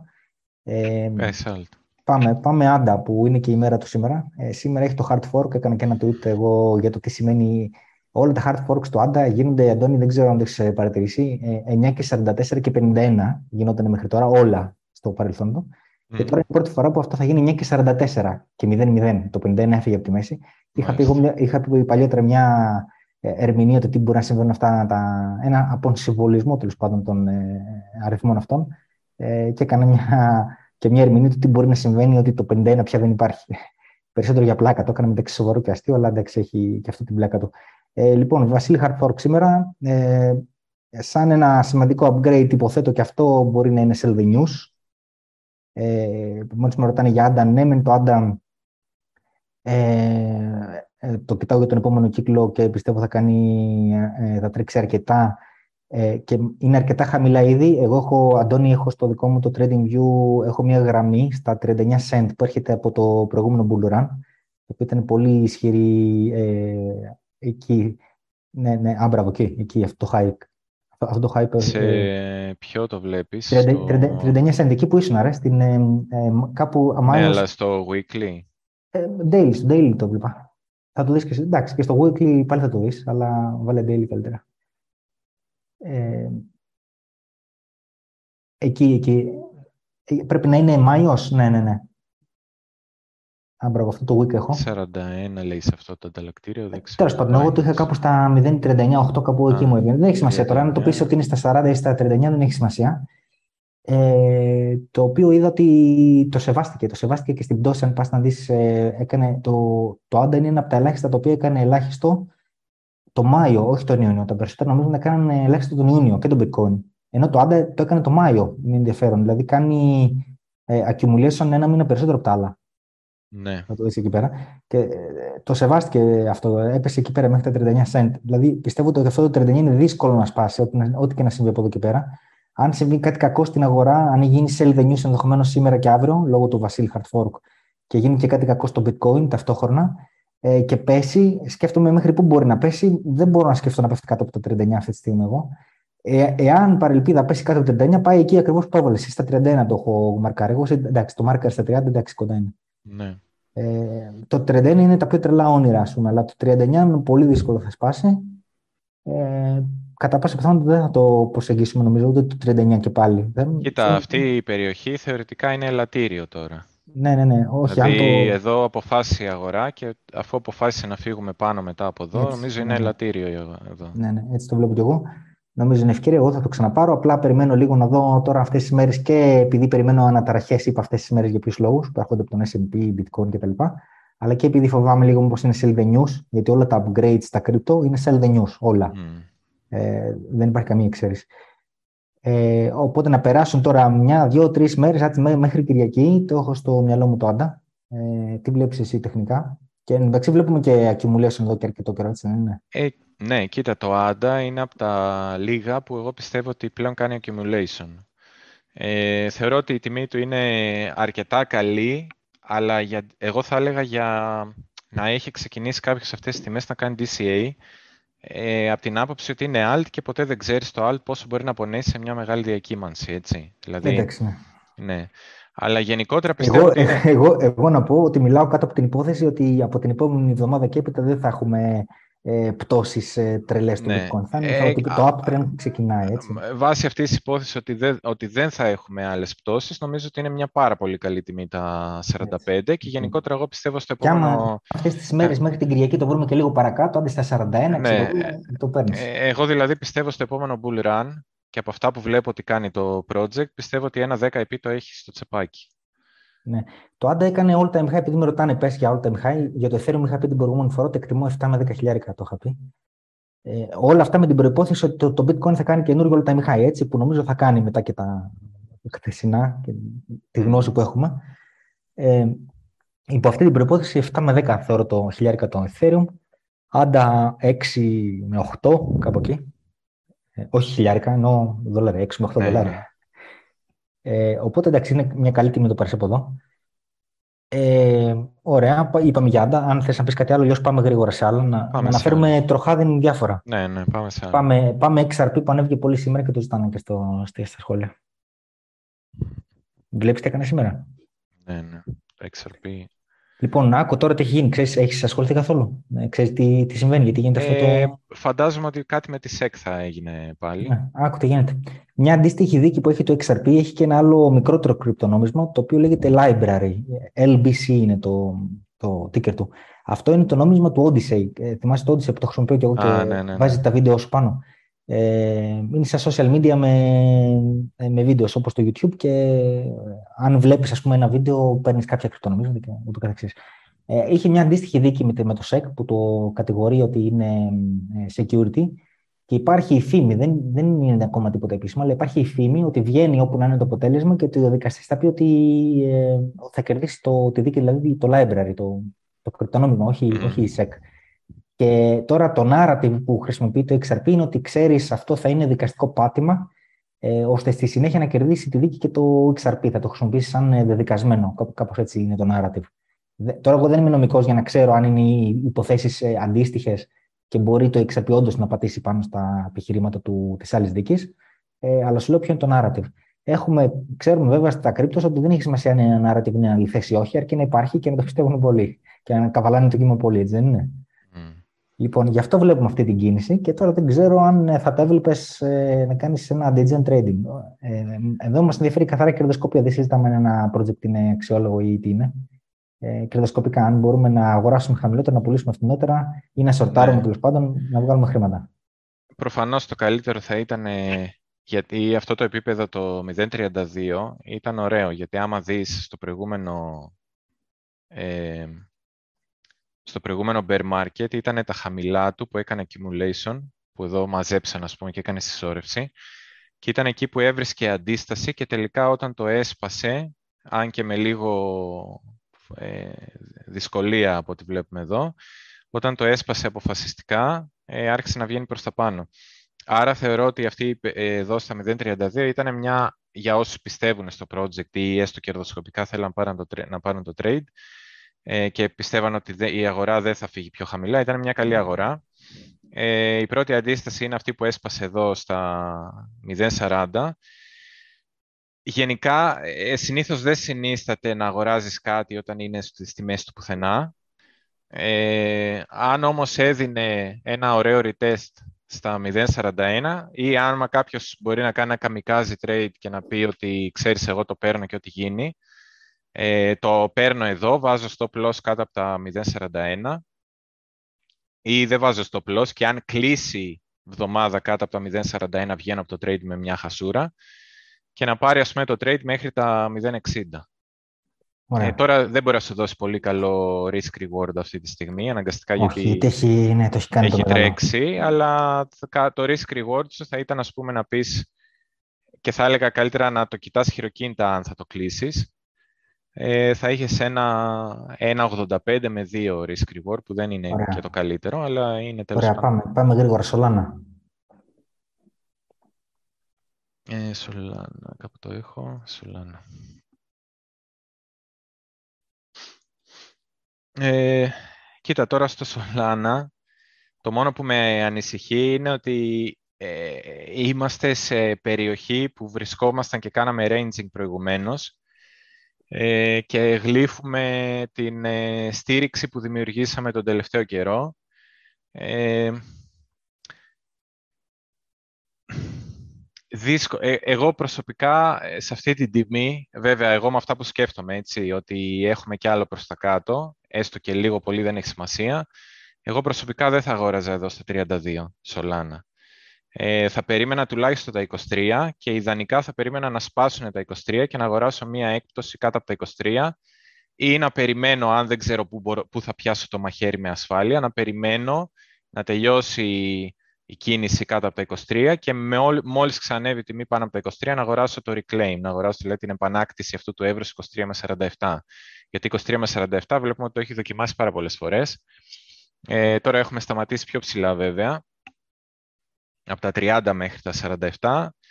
Ε, εμένα αυτό μου δημιουργεί την προδιάθεση για πιο κάτω, να πω την αλήθεια. Ε, εξαρτάται πόσο θέλει, δηλαδή αυτό πάλι από τη δικιά μου λογική, Ε, δεν θα το έπαιρνα. Από τη λογική τη δικιά σου που θεωρείς ότι τε, ε, Κυριακή τελειώνει το bear market και μετά μπαίνεις όπου θες, ε, είναι γενικά το Solana κάτι που νομίζω ότι στο επόμενο bull run θα τρέξει παρόλα τα προβλήματα που έχει. Σαν project μπορεί να μην το πιστεύω προσωπικά, αλλά έχει πάρα πολύ μεγάλο dev community και πάρα πολύ μεγάλο community χρηστών και κάνει πολύ καλή δουλειά στα εν εφ τις. Οπότε έχει ένα niche market, δηλαδή έχει μια αγορά στην οποία εξειδικεύεται το Solana και για αυτούς τους λόγους και επειδή έχει πολύ καλό marketing και πολλά χρήματα από πίσω, θεωρώ ότι θα τρέξει, εκτός αν αυτοί που μπήκανε στο Solana, που το σηκώσανε, βρουν άλλο παιχνιδάκι να παίξουν στον επόμενο αυτό, κύκλο. Αυτό, αυτό πήγα να σου τώρα. και το αφήσουν στη μοίρα το, του. Το, το Solana το είχα πάρει στον προηγούμενο κύκλο, εντάξει, κάναμε κέρδη, καλά ήταν, αλλά τώρα δεν νομίζω να το ξανακουμπήσω. Ε, νομίζω ο Sam δεν το είχε πάρει ουσιαστικά. Ναι, ναι, ο Sam και δηλαδή παρέα του. Δηλαδή στα τρία τέσσερα δολάρια, ναι, έλεγε πουλήστε μου όσο έχετε και go fuck off, ας πούμε, κάτι τέτοιο. Ναι, ναι. Ε, δεν, δεν θα το ακουμπήσω εγώ, όχι δεν θα κάνει, θα ανέβει και αυτό, όπως θα ανέβουν όλα στο bull run, αλλά το θεωρώ πιο επίφοβο, γιατί φοβάμαι και αυτό που είπες εσύ, ότι αυτοί που το πομπάρανε πολύ, τώρα θα βρουν κανένα καινούριο να πομπάρουν έτσι. Ναι, γενικά, γενικά δεν, είναι, δεν είναι καλό project από μόνο του. Είναι ναι. ένα project... Έχει προβληματικό κάποια... είναι, έχει βγάλει μεγάλα τεχνικά προβλήματα. Ναι, έχει κάποια θετικά στοιχεία ότι γράφεται σε Rust και άρα υπάρχει dev community, άρα μπορεί να γράψει εφαρμογές, άρα έτρεξε σε αυτό τον κύκλο. Εντάξει. Αλλά επειδή το τρέξανε άλλοι άνθρωποι από πίσω και το παμπάρανε, είναι πολύ επίφοβο. Έτσι, έτσι. Ναι. Εγώ δεν θέλω να το κουμπίσω σε όλο τον κύκλο. Τώρα, αν ε, από άψη trading κάποια στιγμή το δω ότι για κάποιο λόγο έχει πολύ καλό risk-reward και θέλω να κάνω ένα γρήγορο trade, ναι, αλλά δεν θα είναι ένα από αυτά που θα τα πάρω με σκοπό να τα πουλήσω το είκοσι πέντε. Αν, αν το έβρισκες σε τιμές ε, αυτό που λες, σαν να κλέβεις εκκλησία, ε, ναι, οκ, okay, ναι, να πάρεις. Αλλά οτιδήποτε τώρα... βρεις σαν να κλέβεις εκκλησία, το παίρνεις. Ναι, ναι, ναι, ναι, δηλαδή άμα το βρεις πάρα λοιπόν, πολύ χαμηλά, το παίρνεις. Αλλιώς δεν το κουμπίσεις. μπι εν μπι μας ρωτάει ένας φίλος. Το μπι εν μπι δεν ξέρω, δεν το κοιτάω ποτέ, επειδή είναι και νόμισμα έτσι, ε, ανταλλακτηρίου, δεν, δεν το κοιτάω τόσο. Ε, δεν ξέρω, αν και έχει κρατήσει καλά, ξέρω, στο bear market αυτό. Ε... Σχεδόν όσο το bitcoin. Κάποια στιγμή έβλεπα ότι ήταν ναι, καλύτερο κοίτα, από το bitcoin. Ναι. Έχει κάτσει τώρα και έχει φτιάξει ένα εύρος μπι εν μπι από τα διακόσια δώδεκα ε, μέχρι τα εξακόσια εξήντα. Τώρα, εδώ γιατί είναι δύσκολο, γιατί είναι ένα νόμισμα το οποίο είναι ανταλλακτηρίου και υπάρχουν συμφέροντα από πίσω και δεν είναι... Σίγουρα υπάρχει κάποιο είδους ε, manipulation, έτσι, δηλαδή δεν μπορείς να πεις ότι είναι ένα project που τρέχει μόνο από το community κτλ. Βέβαια, το μπι εν μπι έχει αρκετά καλό οικοσύστημα, παρότι είναι, είναι centralized εκατό τοις εκατό, από την άποψη αυτή δεν, δεν το πιστεύεις. Ε, αλλά σαν project και σαν τι προσφέρει, ρε παιδί μου, σαν ε, chain και σαν οικοσύστημα, τα πάει αρκετά καλά. Θα μπορούσα να πω καλύτερα από άλλα project που είναι decentralized. Από αυτή την άποψη και επειδή η Binance ε, έχει άπειρες τσάντες με χρήματα, πιστεύω ότι γενικά δεν θα χαθεί το project, αλλά από τη στιγμή που δεν έχει διορθώσει και πολύ, δεν ξέρω πόσο περιθώριο έχει να τρέξει στον επόμενο κύκλο, ναι, ναι. γιατί είναι ήδη πάρα πολύ ψηλά. Όπως Εγώ το, θα πεις, ήθελα... όπως το λες και εσύ, ναι. αν, αν κάτι δεν είναι σκοτωμένο, δεν το παίρνεις εύκολα, έτσι. Ναι, δηλαδή τώρα εδώ είχε ένα εύρος, δηλαδή δες τώρα, ένα εύρος από το δύο δέκα μέχρι το έξι εξήντα τρία, το μέσο του εύρος είναι το τέσσερα τριάντα επτά, και βλέπουμε ότι στο εβδομαδιαίο κάποια στιγμή χάσαμε το τέσσερα τριάντα επτά που είναι το μέσο, το τεστάραμε Ε, σαν ε, bearish retest, δηλαδή μια bearish ε, δοκιμή, μπας και μπορέσουμε να το ξαναανακτήσουμε, πάμε πιο ψηλά, δεν τα καταφέραμε. Πέσαμε στο κάτω μέρος του εύρου στο δύο δέκα και τώρα, στο, σαν να λέμε, στο κάτω μισό του μεγάλου εύρους, πάλι είμαστε στα μισά, δηλαδή στα μισά του μισού, το, το, το είκοσι πέντε τοις εκατό, και πάλι φαίνεται σαν να φάγαμε μια σφαλιάρα, μια, ένα rejection. Για μένα αυτή τη στιγμή, αν δεν ακουμπήσει δύο δέκα, εγώ προσωπικά δεν θα τα ακουμπούσα και ακόμα και τότε, επειδή yeah. σε αυτό το εύρος είμαστε πάρα πολύ καιρό, yeah. ε, θα, δεν θα ακουμπούσα. Θα, ήθελα, θα πήγαινα Πάμε σε άλλο παρακάτω, project που άλλα... θα δώσει καλύτερα rewards. Έχουμε να δούμε άλλα καλύτερα. Πάμε. Ούτε εγώ ακουμπάω. Ε, πάμε Atom που ρωτάνε πολύ. Ε, κοίτα, στο Atom παίζονται πολλά πράγματα. Ε, εκεί τώρα... Η βλακεία, αυτό που λέγαμε και στο προηγούμενο live, κοιμηθήκαμε, δεν καταλάβαμε εδώ στο, στα πέντε πέντε και μισό που έφτασε ότι ήταν μαγική ευκαιρία. Νομίζω ήταν μαγικό entry και δεν ξέρω αν θα το ξαναδούμε και είναι από τα λίγα alts που πιστεύω ότι ακόμα και αν δούμε χαμηλότερα ε, στο, ακόμα και αν δούμε χαμηλότερα στο μπι τι σι και γενικότερα στα crypto, νομίζω θα κρατήσει πάρα πολύ καλά το Atom. Υπάρχει λόγος που γίνεται αυτό. Γενικά ο τρόπος που δουλεύει το Atom με το staking και σου δίνει σε ό,τι νέο βγαίνει πάνω στο οικοσύστημα του Atom, σου δίνει airdrop. Ε, ε, υπάρχουν πολλ, πολλοί λόγοι κάποιος να το αγοράσει και να το κρατάει. Και να το κρατάει χωρίς να χάνει χρήματα, γιατί υπάρχουν τρόποι να κρατάς ένα asset χωρίς να κερδίσεις και χωρίς να χάνεις, κάνοντας hedging. Επομένως, ε, ε, το έχει στήσει με τέτοιο τρόπο το Atom, που δεν βλέπουμε καλές διορθώσεις. Ε, πολύ, πολύ βαθιές διορθώσεις. Αυτή η διόρθωση στα πεντέμισι νομίζω ήταν μαγική. Αν κάποιος το πήρε, εγώ θα έλεγα να το κρατήσει. Ε, τώρα εδώ που είναι, θεωρώ ότι έχει τρέξει πολύ. Και αυτό που γίνεται με το Atom, εγώ πιστεύω γενικά ότι το Atom σαν οικοσύστημα είναι πολύ καλό. Έχει πάρα πολλά να δώσει στον επόμενο κύκλο από άποψη, ε, ε, πώς το λένε, ε, interoperability και... Ε, ότι κάνει secure, άλλα, μπορεί, κάνει secure ε, άλλα chain και ότι μπορείς στο Atom να γράψεις όχι μόνο το δικό σου decentralized application, αλλά να γράψεις και το δικό σου chain.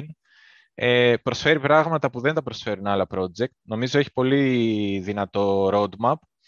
Ε, το μόνο που με προβληματίζει είναι ότι ε, έχει κάνει και στο bear market μεγάλη κίνηση ε, και είναι ένα project που με κάποιον τρόπο, αυτό που σας είπα πριν με το staking, δουλεύει για πάρα πολλά χρόνια και δεν ξέρω yeah. μέχρι πότε θα δουλεύει με έτσι, τον ίδιο τρόπο. Έτσι, έτσι. Να πω και εγώ δύο λόγια τώρα ε, για το Atom. Να το έχουν εξεζου... Μπορεί δηλαδή να το έχουν ξεζουμίσει. Ναι, να πω και εγώ τώρα δύο λόγια για το Atom. Το Atom είναι ένα project που μου αρέσει, το είχα πει και από τον προηγούμενο κύκλο. Το είχα και λίγο σε ένα μικρό ποσοστό. Ε, σαν project, σαν τεχνολογία, ξέρω δεν ενδιαφέρει κανένα τεχνολογία, η κερδισκοπία ενδιαφέρει, αλλά έτσι θα κάνω λίγο σύντομα σχόλια. Είναι πολύ ενδιαφέρον, αξιόλογο, καλοδουλεμένο. Το πρόβλημά του είναι ότι δεν είναι επαρκώς αποκεντρωμένο. Έχει εκατόν τριάντα validators, κάτι τέτοιο, το οποίο είναι ελάχιστο έτσι, εκατόν τριάντα. Αρκετά κεντρικοποιημένο θα το έλεγες. Οπότε το κρατάμε αυτό, αν θέλουμε στο μυαλό μας, αν μας ενδιαφέρει, αλλά ξαναλέω αυτά δεν μετράνε στην κερδισκοπία, μετράνε άλλα πράγματα. Και στην τομέα του interoperability, στο οποίο ανήκει, είναι αδιοφελώνει και το ηγέτης. Το υποτίθεται το Polkadot θα ήταν στον ίδιο τομέα, αλλά είναι πεθαμένο, δεν κάνει τίποτα το Polkadot για μένα. Έχει χάσει, ας πούμε, τη μάχη του interoperability από το κόσμο ξεκάθαρα με κάτω τα χέρια. Ε, πολλά projects υπάρχουν εκεί πέρα, δουλειά γίνεται κτλ. Όλα αυτά καλά και ωραία. Το θέμα είναι από εκεί και πέρα να δούμε το, το, το economics του άτομου, γιατί εκεί είναι το πρόβλημα. Δεν είναι στο κόσμο σαν project και σαν τεχνολογία, αλλά στα το economics. Ε, το ίδιο το coin και είναι πληθωριστικό. Ο πληθωρισμός νομίζω είναι δώδεκα ή δεκατέσσερα τοις εκατό, ένα μεγάλο πράγμα. Ε, και απόψε χρησιμότητας του coin ε, δεν υπάρχει χρησιμότητα. Βασικά η κεντρική χρησιμότητα του Atom σαν, σαν coin, μιλάμε τώρα, είναι να το κάνει stake, το οποίο όμως το κλειδώνει για είκοσι ένα ή είκοσι οκτώ μέρες, δεν θυμάμαι. είκοσι μία. είκοσι μία, εντάξει. Στο κλειδώνει για είκοσι μία μέρες, δεν είναι δηλαδή ελεύθερο staking. Ε, και αν το κάνεις αυτό, τα κλειδώσει εκεί πέρα για είκοσι μία μέρες, ε, σου δίνει airdrop κάποια άλλα νομίσματα του οικοσυστήματος, του κόσμους. Ε, αυτοί οι δύο λόγοι, ότι αφενός δεν χρειάζεται τα νομίσματα πουθενά άλλου πέραν από αυτή τη διαδικασία του staking και το, το πληθωριστικό κομμάτι του νομίσματος είναι κάτι το οποίο το έχει κάνει να μην τρέξει πολύ καλά και να δεις και στον bull run δεν έκανε τα πολλά επί το κόσμος, ναι. το, το άτομο και γνώμη ότι πάλι και πάλι δεν θα κάνει τα πολλά επί για τον ίδιο λόγο. Απ' την άλλη, αυτοί που το κρατάνε και κάνουν staking, σου λέει: Κοίτα, να δεις, εγώ έβγαλα γιατί μου έδωσε πολλά airdrops και μετά πούλησα τα airdrops και έβγαλα πολύ κέρδος. Δεκτών, αυτό έχει λειτουργήσει για μεγάλο χρονικό διάστημα, όπως είπες και εσύ. Μπορεί να λειτουργήσει κι άλλο, δεν ξέρω, μπορεί και όχι. Ε, και, το, και όλοι αυτοί που έχουν πάρει airdrop διάφορα νομίσματα τώρα, Juno, Evmos και διάφορα τέτοια του, του κόσμου που ε, πήγανε καλά κάποιο χρονικό διάστημα και ενδεχομένως να ξαναπάνε καλά στον κύκλο. Ε, αυτοί όλοι τα πήραν τζάμπα και περιμένουν κάπου να τα κάνουν dump, έτσι. Mm. Δηλαδή θα τα κάνουν dump σε σένα, ας πούμε, που την ώρα που εσύ θα αρχίσεις αυτή τη διαδικασία και θα πας να, να κάνεις staking το άτομο για να τα παίρνεις, ενδεχομένως κάποιοι να τα κάνουν dump. Δεν ξέρω, ίσως και όχι, ίσως και να μην τα κάνουν dump. Να, να κρατήσουν περισσότερο. Δεν ξέρω, αλλά θέλω να πω ότι τα ρίσκα όσο περνάει ο χρόνος αυξάνεται. Επειδή δούλεψε δηλαδή αυτή η στρατηγική με τα airdrops και βγάλανε κέρδη με τα airdrops κάποιοι για δύο χρόνια, δεν σημαίνει ότι θα συνεχίσει να δουλεύει για τα επόμενα δύο. Μπορεί ναι, μπορεί όχι. Δεν, δεν λέω ότι σίγουρα δεν θα δουλέψει από την άλλη, αλλά yeah. λέω ότι είναι κάτι το οποίο δεν, ε, δεν με ενθουσιάζει. Δεν, δεν, Δεν, δεν τρέχω με, με τα σάλια, δεν μου φεύγουν τα σάλια, ας πούμε, να πάω να αγοράσω. Ξέρεις ποιο είναι το προβληματικό, όταν ε, το μάθουν όλοι τι γινότανε, έτσι, έτσι, είναι ναι. πολύ αργά μάλλον. Ε, μάλλον είναι πολύ αργά τώρα που το μάθαμε όλοι. Ναι. Καλά το είπες. Ε, ε, Παρ' όλα αυτά, καλό project, ενδιαφέρον. Τώρα, αν κάποιος το πιστεύει πάρα πολύ, η άποψή μου ότι οι καλύτερες τιμές να το αγοράσει θα ήταν από οκτώ κόμμα πέντε και κάτω.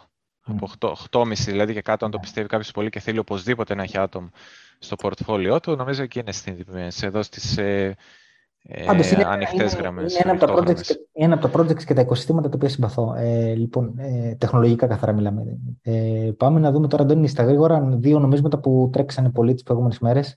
Ε, Algo και Chili's. Και τα λέω αυτά τα δύο μαζί. Γιατί να, να δούμε το narrative, έτσι, δεν, τώρα δεν μας ενδιαφέρει τόσο η τεχνολογία και το τέτοιο, μας ενδιαφέρει το narrative. Το narrative είναι, επειδή κάποιοι μας εγκαλούν που μιλάμε με αγγλικούς όρους, narrative είναι το αφήγημα, είναι μια ώρα ιστοριούλα ε, που λέγεται και κάποιοι στην αγορά την πιστεύουν και έτσι ανεβαίνουν τα coins, έτσι. Σαν την ιστοριούλα που λέγανε τόσο καιρό με το merge, ότι θα γίνει το merge και, και κάτι θα γίνει ε, σοβαρό και κάτι θα αλλάξει, ας πούμε, και ε, θα, έρθουν, θα σειρεύσουν όλοι... Όλα τα hedge funds και όλοι οι institutions να αγοράσουν Ethereum. Κάτι το προφανώς το οποίο δεν ίσχυε και αποδείχθηκε γιατί κατέρευσε μετά το merge. Έτσι λοιπόν, ε, υπάρχει, ψάχνουμε να δούμε τώρα στα crypto τι άλλο narrative υπάρχει μετά τα merge. Τα, το, όλα τα narratives κάποια στιγμή πεθαίνουν. Όταν γίνει το, το τάδε γεγονός, το τάδε upgrade, πεθαίνει το narrative. Έτσι έκανα και ένα σχετικό tweet. Τα crypto είναι ο χώρος που πεθαίνουν τα narratives. Λοιπόν, αφού πέθανε λοιπόν το narrative του Ethereum, του merge, ποιο άλλο narrative έχουμε μπροστά μας, κάθομαι και σκέφτομαι εγώ. Και δεν, μπορώ, δεν είναι εύκολο να βρεις κάτι. Το μόνο που μπορώ να σκεφτώ είναι το Mondial. Επειδή το Mondial τώρα γίνεται για πρώτη φορά στο, ε, τε, το χειμώνα, Νοέμβριο, Δεκέμβριο, πότε γίνεται. Τέλειο Οκτωβρίου, αρχίζει, δεν θυμάμαι. Ε, θα γίνει στο Κατάρ και γι' αυτό λόγο το κάνανε χειμώνα. Ε, υπάρχουν δύο projects τώρα τα οποία είναι εμπλεκόμενα με κάποιο τρόπο στο Mondial. Το ένα είναι το Chili's, το οποίο θα το δούμε αμέσως μετά. Το, το, είναι αυτό, Αντώνη, το οποίο βγάζει τα fan tokens των ομάδων. Mm. Τα αγοράζουν οι mm. οπαδοί και καλά και μετά έχουν λέγει, ας πούμε, σε διάφορες αποφάσεις της ομάδας. Ε, και το δεύτερο νόμισμα είναι το Algo, γιατί το Algo έκανε μια συμφωνία πριν κάτι μήνες με τη FIFA, ε, την παγκόσμια ε, αρχή του, του ποδοσφαίρου, ε, ομοσπονδία, ε, για να βγάλει εν εφ τις ε, με τις στιγμές του Mundial. Ε, οπότε η λογική λέει, το narrative, το narrative έτσι, το, η ιστοριούλα, το αφήγημα, το αφήγημα λέει ότι αυτά τα δύο μάλλον θα παμπάρουν εν ώψη Mundial. Και λέω εγώ τώρα, επειδή στα κρύπτο δεν υπάρχει άλλο narrative όλο αυτό το χρονικό διάστημα, ε, ποιος ξέρει, μπορεί να γίνει εκεί πέρα καμιά υπερβολή. Οπότε πες, πες το μας λίγο και τεχνικά αυτά. Ε, να τα δούμε. Κοίτα, τεχνικά ε, θα μπορούσα να πω ότι κατά κάποιο τρόπο μοιάζει λίγο με το Solana, γιατί έχει, έχει γυρίσει... Κατά κάποιο τρόπο το Solana ξεκίνησε πολύ πιο χαμηλά, αλλά έχει γυρίσει σε ένα σημείο που έκατσε πριν κάνει μεγάλες κινήσεις προς τα πάνω. Έχει γυρίσει στο επίπεδο που είναι το, το breakout level, το επίπεδο δηλαδή που ήταν η τιμή πριν σκάσει προς τα πάνω και ξεκινήσουμε το rally του Algo. Ε, αυτό θεωρείται ότι είναι περιοχή για όποιος πιστεύει στο project να κάνει accumulation, δηλαδή να αρχίσει να αγοράζει νομίσματα και να τα κρατήσει. Είναι, θεωρητικά είναι μια καλή περιοχή. Ε, για αγορές, αλλά τη δεδομένη στιγμή που μιλάμε ε, ε, βρίσκεται πάνω σε αντίσταση και φαίνεται ότι το πρώτο rejection το έφαγε. Πιστεύω ότι την επόμενη εβδομάδα θα το δοκιμάσει ξανά, άλλη μία φορά, στα τριάντα εννέα cents. Ε, η καλύτερη mm. δηλαδή αγορά είναι στο κάτω μέρος του εύρους, στα είκοσι οκτώ ε, εγώ cents. Σκεφτόμουν, εγώ σκεφτόμουν ε, αν έχουμε αναταράξεις τώρα μέχρι το Σαββατοκύριακο και ξαναγύριζε ναι. εκεί στα τριάντα, είκοσι οκτώ κτλ. Να έκανα μια κίνηση. Ενώ ναι, δηλαδή, λέω τώρα, ναι. Ναι, ναι, δηλαδή εκεί τριάντα, είκοσι πέντε με τριάντα, αν έβρισε κάποιος τιμές, οκ, okay, είναι fair, fair, νομίζω ότι μπορεί να το αγοράσει κάποιος. Τώρα για να το δώσεις, αν δεν θες να το κρατήσεις και το πήρες μόνο για ένα trade, το δίνεις εδώ στο τριάντα εννέα, που νομίζω στα κοντά σαράντα, δηλαδή θα το δώσουν πολύ. Ε, και ε, τώρα τα λέω στο εβδομαδιαίο, by the way, έτσι όλα, ε, που σημαίνει ότι αν πάμε στο daily μπορεί τα επίπεδα να διαφέρουν λίγο και να έχει και λίγο αέρα προς τα πάνω ή λίγο αέρα προς τα κάτω. Δηλαδή τώρα εδώ στο, ε, στο ημερήσιο θα μπορούσε κάποιος να πει ότι θα δούμε και ένα, και ένα week ε, να κλείσουμε μέχρι και τα σαράντα τρία για παράδειγμα. Δεν είναι περίεργο να συμβεί. Ε, αλλά επειδή το βλέπ, τα βλέπουμε όλα για γρηγοράδα στο εβδομαδιαίο, Ε, γενικά η περιοχή κοντά στις σαράντα είναι αντίσταση. Εγώ πιστεύω ότι την επόμενη εβδομάδα, αν υπάρχει και καλό αφήγημα, θα τα ξαναδοκιμάσουμε. Και αν κάποιος πιστεύει, ρε παιδί μου, ότι την επόμενη εβδομάδα ξεκινάει bull run και πιστεύει και στο project και θα τρέξει και επειδή συμβαίνουν όλα αυτά που είναι να συμβούν τώρα και θα... Ε, μετά η επόμενη, ε, το επόμενο σημείο που θα κοιτούσε θα ήταν κάπου κοντά στα εξήντα οκτώ. Κάπου κοντά στα εξήντα οκτώ εβδομήντα, κάπου... Ε, γενικά από τα εξήντα και πάνω θα κοιτούσε να σκεφτεί αν, αν θέλει να το ξεφορτωθεί. Πάμε γρήγορα και στο Chili's, μια και μιλάμε για Mundial και ποδόσφαιρο τώρα και τέτοια. Uh, πώς είναι το handle του Chili's? σι έιτς ζετ γιου ες ντι. Δεν ασχολήθηκα ποτέ με το Chili's. Ε,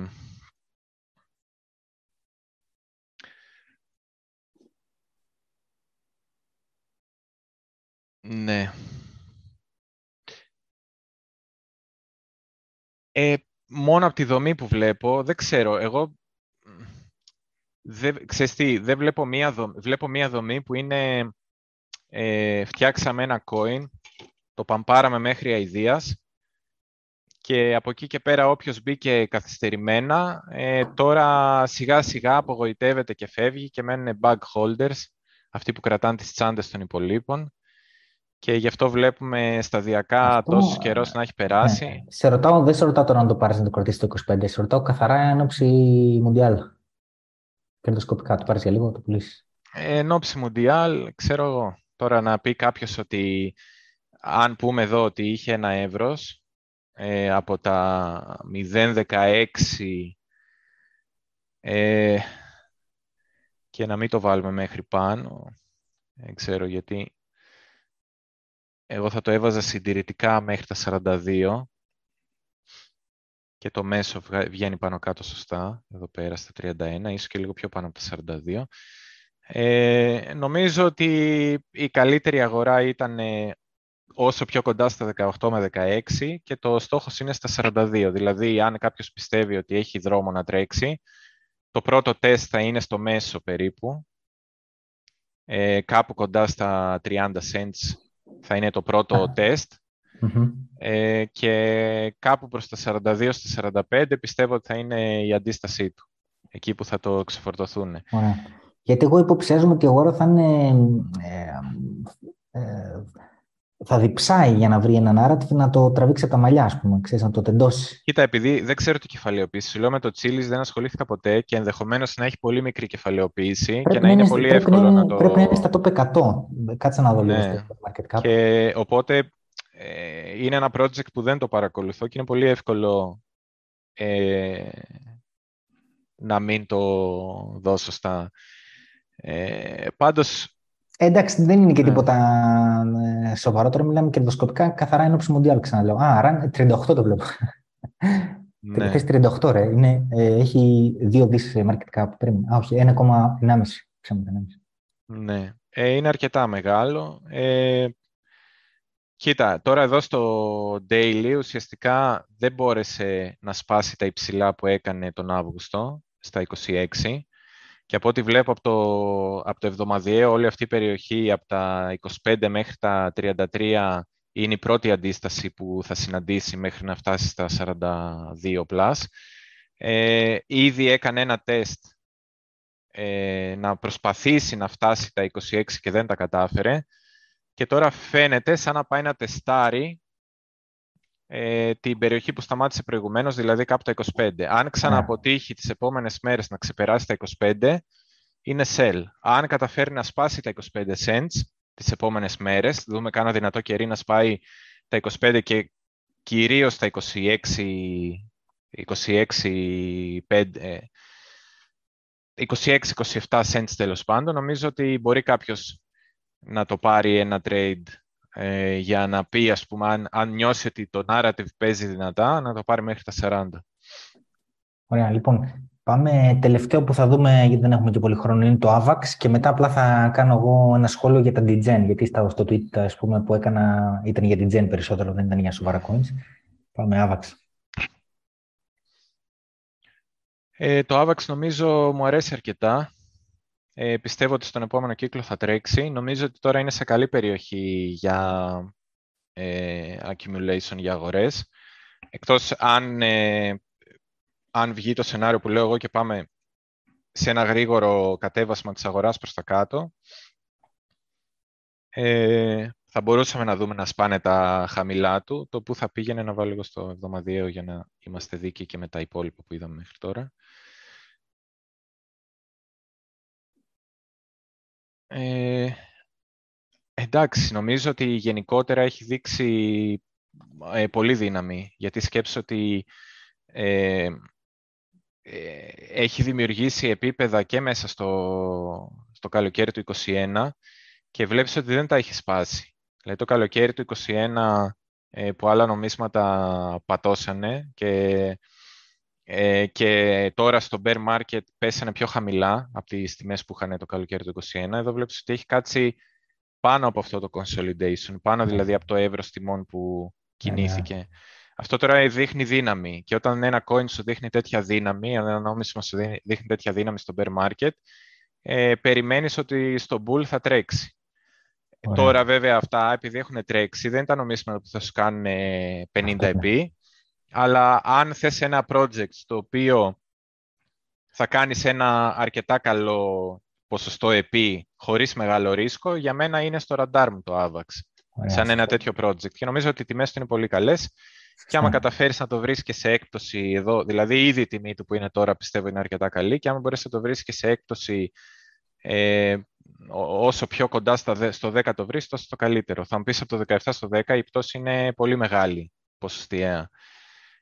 Είναι αυτό το σενάριο που λέω ότι αν κάνει άλλη μια απότομη κίνηση αγορά προς τα κάτω και το δεις να ματώνει, γενικά πιστεύω ότι θα είναι από τα νομίσματα που και σε μεγάλη κίνηση προς τα κάτω δεν θα ματώσει τόσο όσο άλλα νομίσματα. Μπορεί να σου κάνει ένα τριάντα επτά τοις εκατό και τα άλλα νομίσματα σου κάνουν μείον πενήντα τοις εκατό, μείον εβδομήντα τοις εκατό. Από εδώ που είμαστε, έτσι. Ε, ναι. Γενικά, ό,τι βρεις κάτω από δεκαεπτά, από εδώ που είναι και κάτω, το νομίζω ότι είναι καλή αγορά για να τις μπας. Ωραία, δεν διαφωνούμε. Λοιπόν, ε, κλείνουμε τώρα με το tweet. Το tweet που έκανα εγώ ήταν τελείως degen, εννοείται. Ε, ρώταγα για καινούργια hidden gems, τα οποία ας πούμε, ή δεν είναι καθόλου σε ανταλλακτήρια, ή ξέρω εγώ, μπορεί να είναι σε αποκεντρωμένα μόνο, ή μπορεί να μπήκαν σε ανταλλακτήρια το τελευταίο χρονικό διάστημα. Ε, ο λόγος για τον οποίο το έκανα ήταν ότι θυμάμαι, Αντώνη, μου έχει καρφωθεί ένα πράγμα στο μυαλό. Το, όταν έκανα στο προηγούμενο bull run, τώρα ήμασταν, δεν θυμάμαι, Φεβρουάριος, νωρίς, ας πούμε, πριν το μεγάλο hype του Απριλίου-Μαΐου. Ε, ε, τα κυριακάτικα live που έκανα, κάποιοι στο chat συνέχεια με ρωτάγανε τι γνώμη έχεις για το τάδε νόμισμα ή μου λέγανε το τάδε νόμισμα θα πάει πολύ πάνω κτλ. Και θυμάμαι ένας πολύ νωρίς, πολύ έγκαιρα, μου λέει safe, μου λέει πάρε και θα, σε, θα με θυμηθείς. Τότε εγώ δεν είχα ξανακούσει το safe μου, δεν είχε κάνει ακόμα hype. Και όταν το είδα, έλεγε στη σελίδα του στην ουσία ότι είμαστε Ponzi scheme κτλ. Ήταν ένα Ponzi, κλασικό Ponzi, το, και μάλιστα το αφήνα να εννοηθεί ξεκάθαρα. Οπότε σου λέει: Κοίτα να δεις, άμα θες πάρ' το, Ponzi είμαστε. Κάπως έτσι. Ε, και λέω: και σκέφτηκα μέσα μου, μα με τι ασχολούνται, με τι μαλακές ασχολούνται. Εντάξει, δεν, δεν είμαστε εμείς τώρα για αυτά, είμαστε σοβαροί άνθρωποι. Και μετά, ε, αν το είχα πάρει τότε που μου το είπε, γιατί μου το είπε πολύ έγκαιρα, αυτός, δεν μπορώ να θυμηθώ τώρα το όνομα του φίλου, ε, θα, θα είχα κάνει πεντακόσια επί. Όχι πεντακόσια τοις εκατό, πεντακόσια επί. Έτσι. Το καταλαβαίνεις τότε τι εννοείσαι. Το οποίο μαλα... το νόμισμα το safe είναι προφανώς μαλακή. Είναι ένα Ponzi scheme. Τι να είναι, που θα κατέρευε μια μέρα και κατέρευσε. Αλλά θέλω να πω, αν είναι πολλοί που ασχολούνται με μαλακίες, ξέρω εγώ, μπες και εσύ και καβάλα το κύμα στο κάτω της γραφής και πάρε κέρδη νωρίς. ε, αυτή είναι η λογική του degen. Όταν λέμε ψάχνουν και για κάποια degen coins, είπαμε θα πάρω κάποια σοβαρά, αλλά μπορεί να πάρω και κάποια degen. Δηλαδή, να κάνω και λίγο πλάκα να δούμε τι, τι μπορεί να βγει. Ε, επειδή είχα λοιπόν αυτό στο μυαλό μου, λέω ρε, μπας, κάτσε να ακούσουμε λίγο και τι λέει ο κόσμος. Γιατί ξέρω εγώ, αν κάποιοι ξέρουν κάποια, υπάρχει λόγος που τα ξέρουν. Ενδεχομένως έχουν κάνει καλό marketing, ενδεχομένως κάτι μπορεί να υπάρχει που δεν το έχω ακούσει εγώ, επειδή δεν ψάχνω τα degen. Ε, να, μου, να μου δώσουν τα φώτα τους, κάπως έτσι το σκέφτηκα.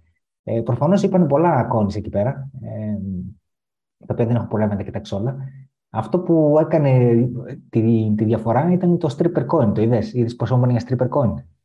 Α, δεν είδα τα αποτελέσματα. Α, καλά, χαμός έγινε.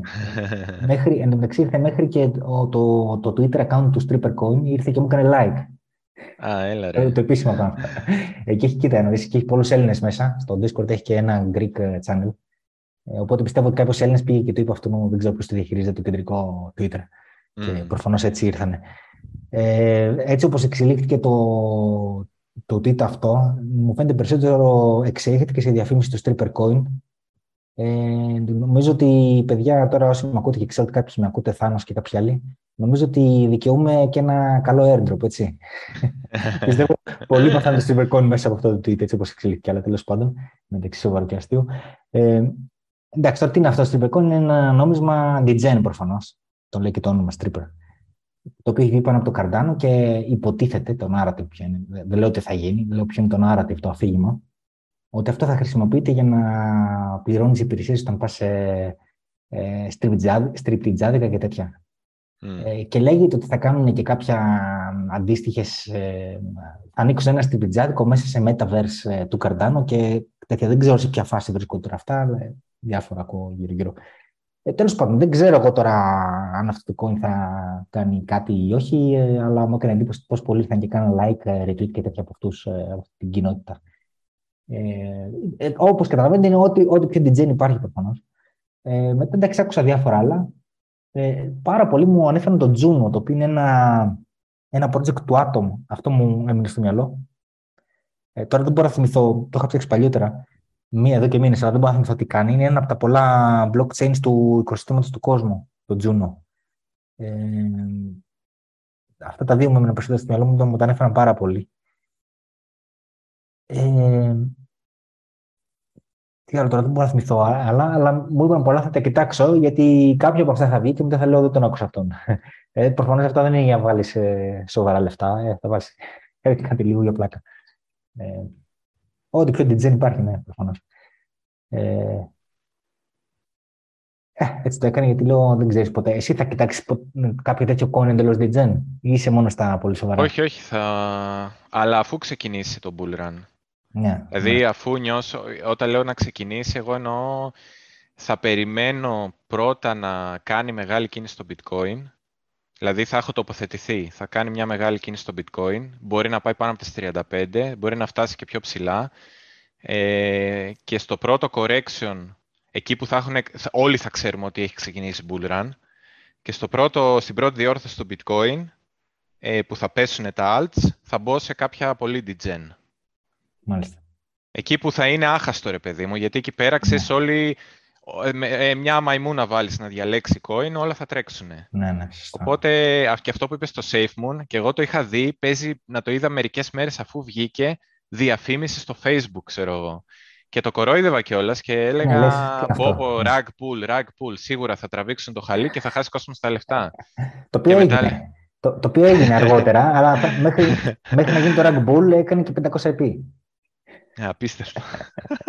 Προφανώς όταν δεν είναι σοβαρά, μην μας περεξηγεί, δεν είναι σοβαρές επενδύσεις αυτά τα πράγματα. Ναι, και εννοείται και εγώ σε αυτά τα πολύ. Μπαίνεις για λίγο, ναι. Μπαίνεις για λίγο, κάνεις ένα γρήγορο κέρδος, κατευθύνεις κέρδος, έφυγες. Ούτε βάζεις σοβαρά λεφτά, γιατί πας για πολλά επί. Βάζεις έναν πολύ μικρό ποστό του πορτφόλιό σου ε, και μόλις κάνεις, ε, μόλις δεις πολλά επί όμως, δεν βιάζεις ούτε να τα πουλήσεις.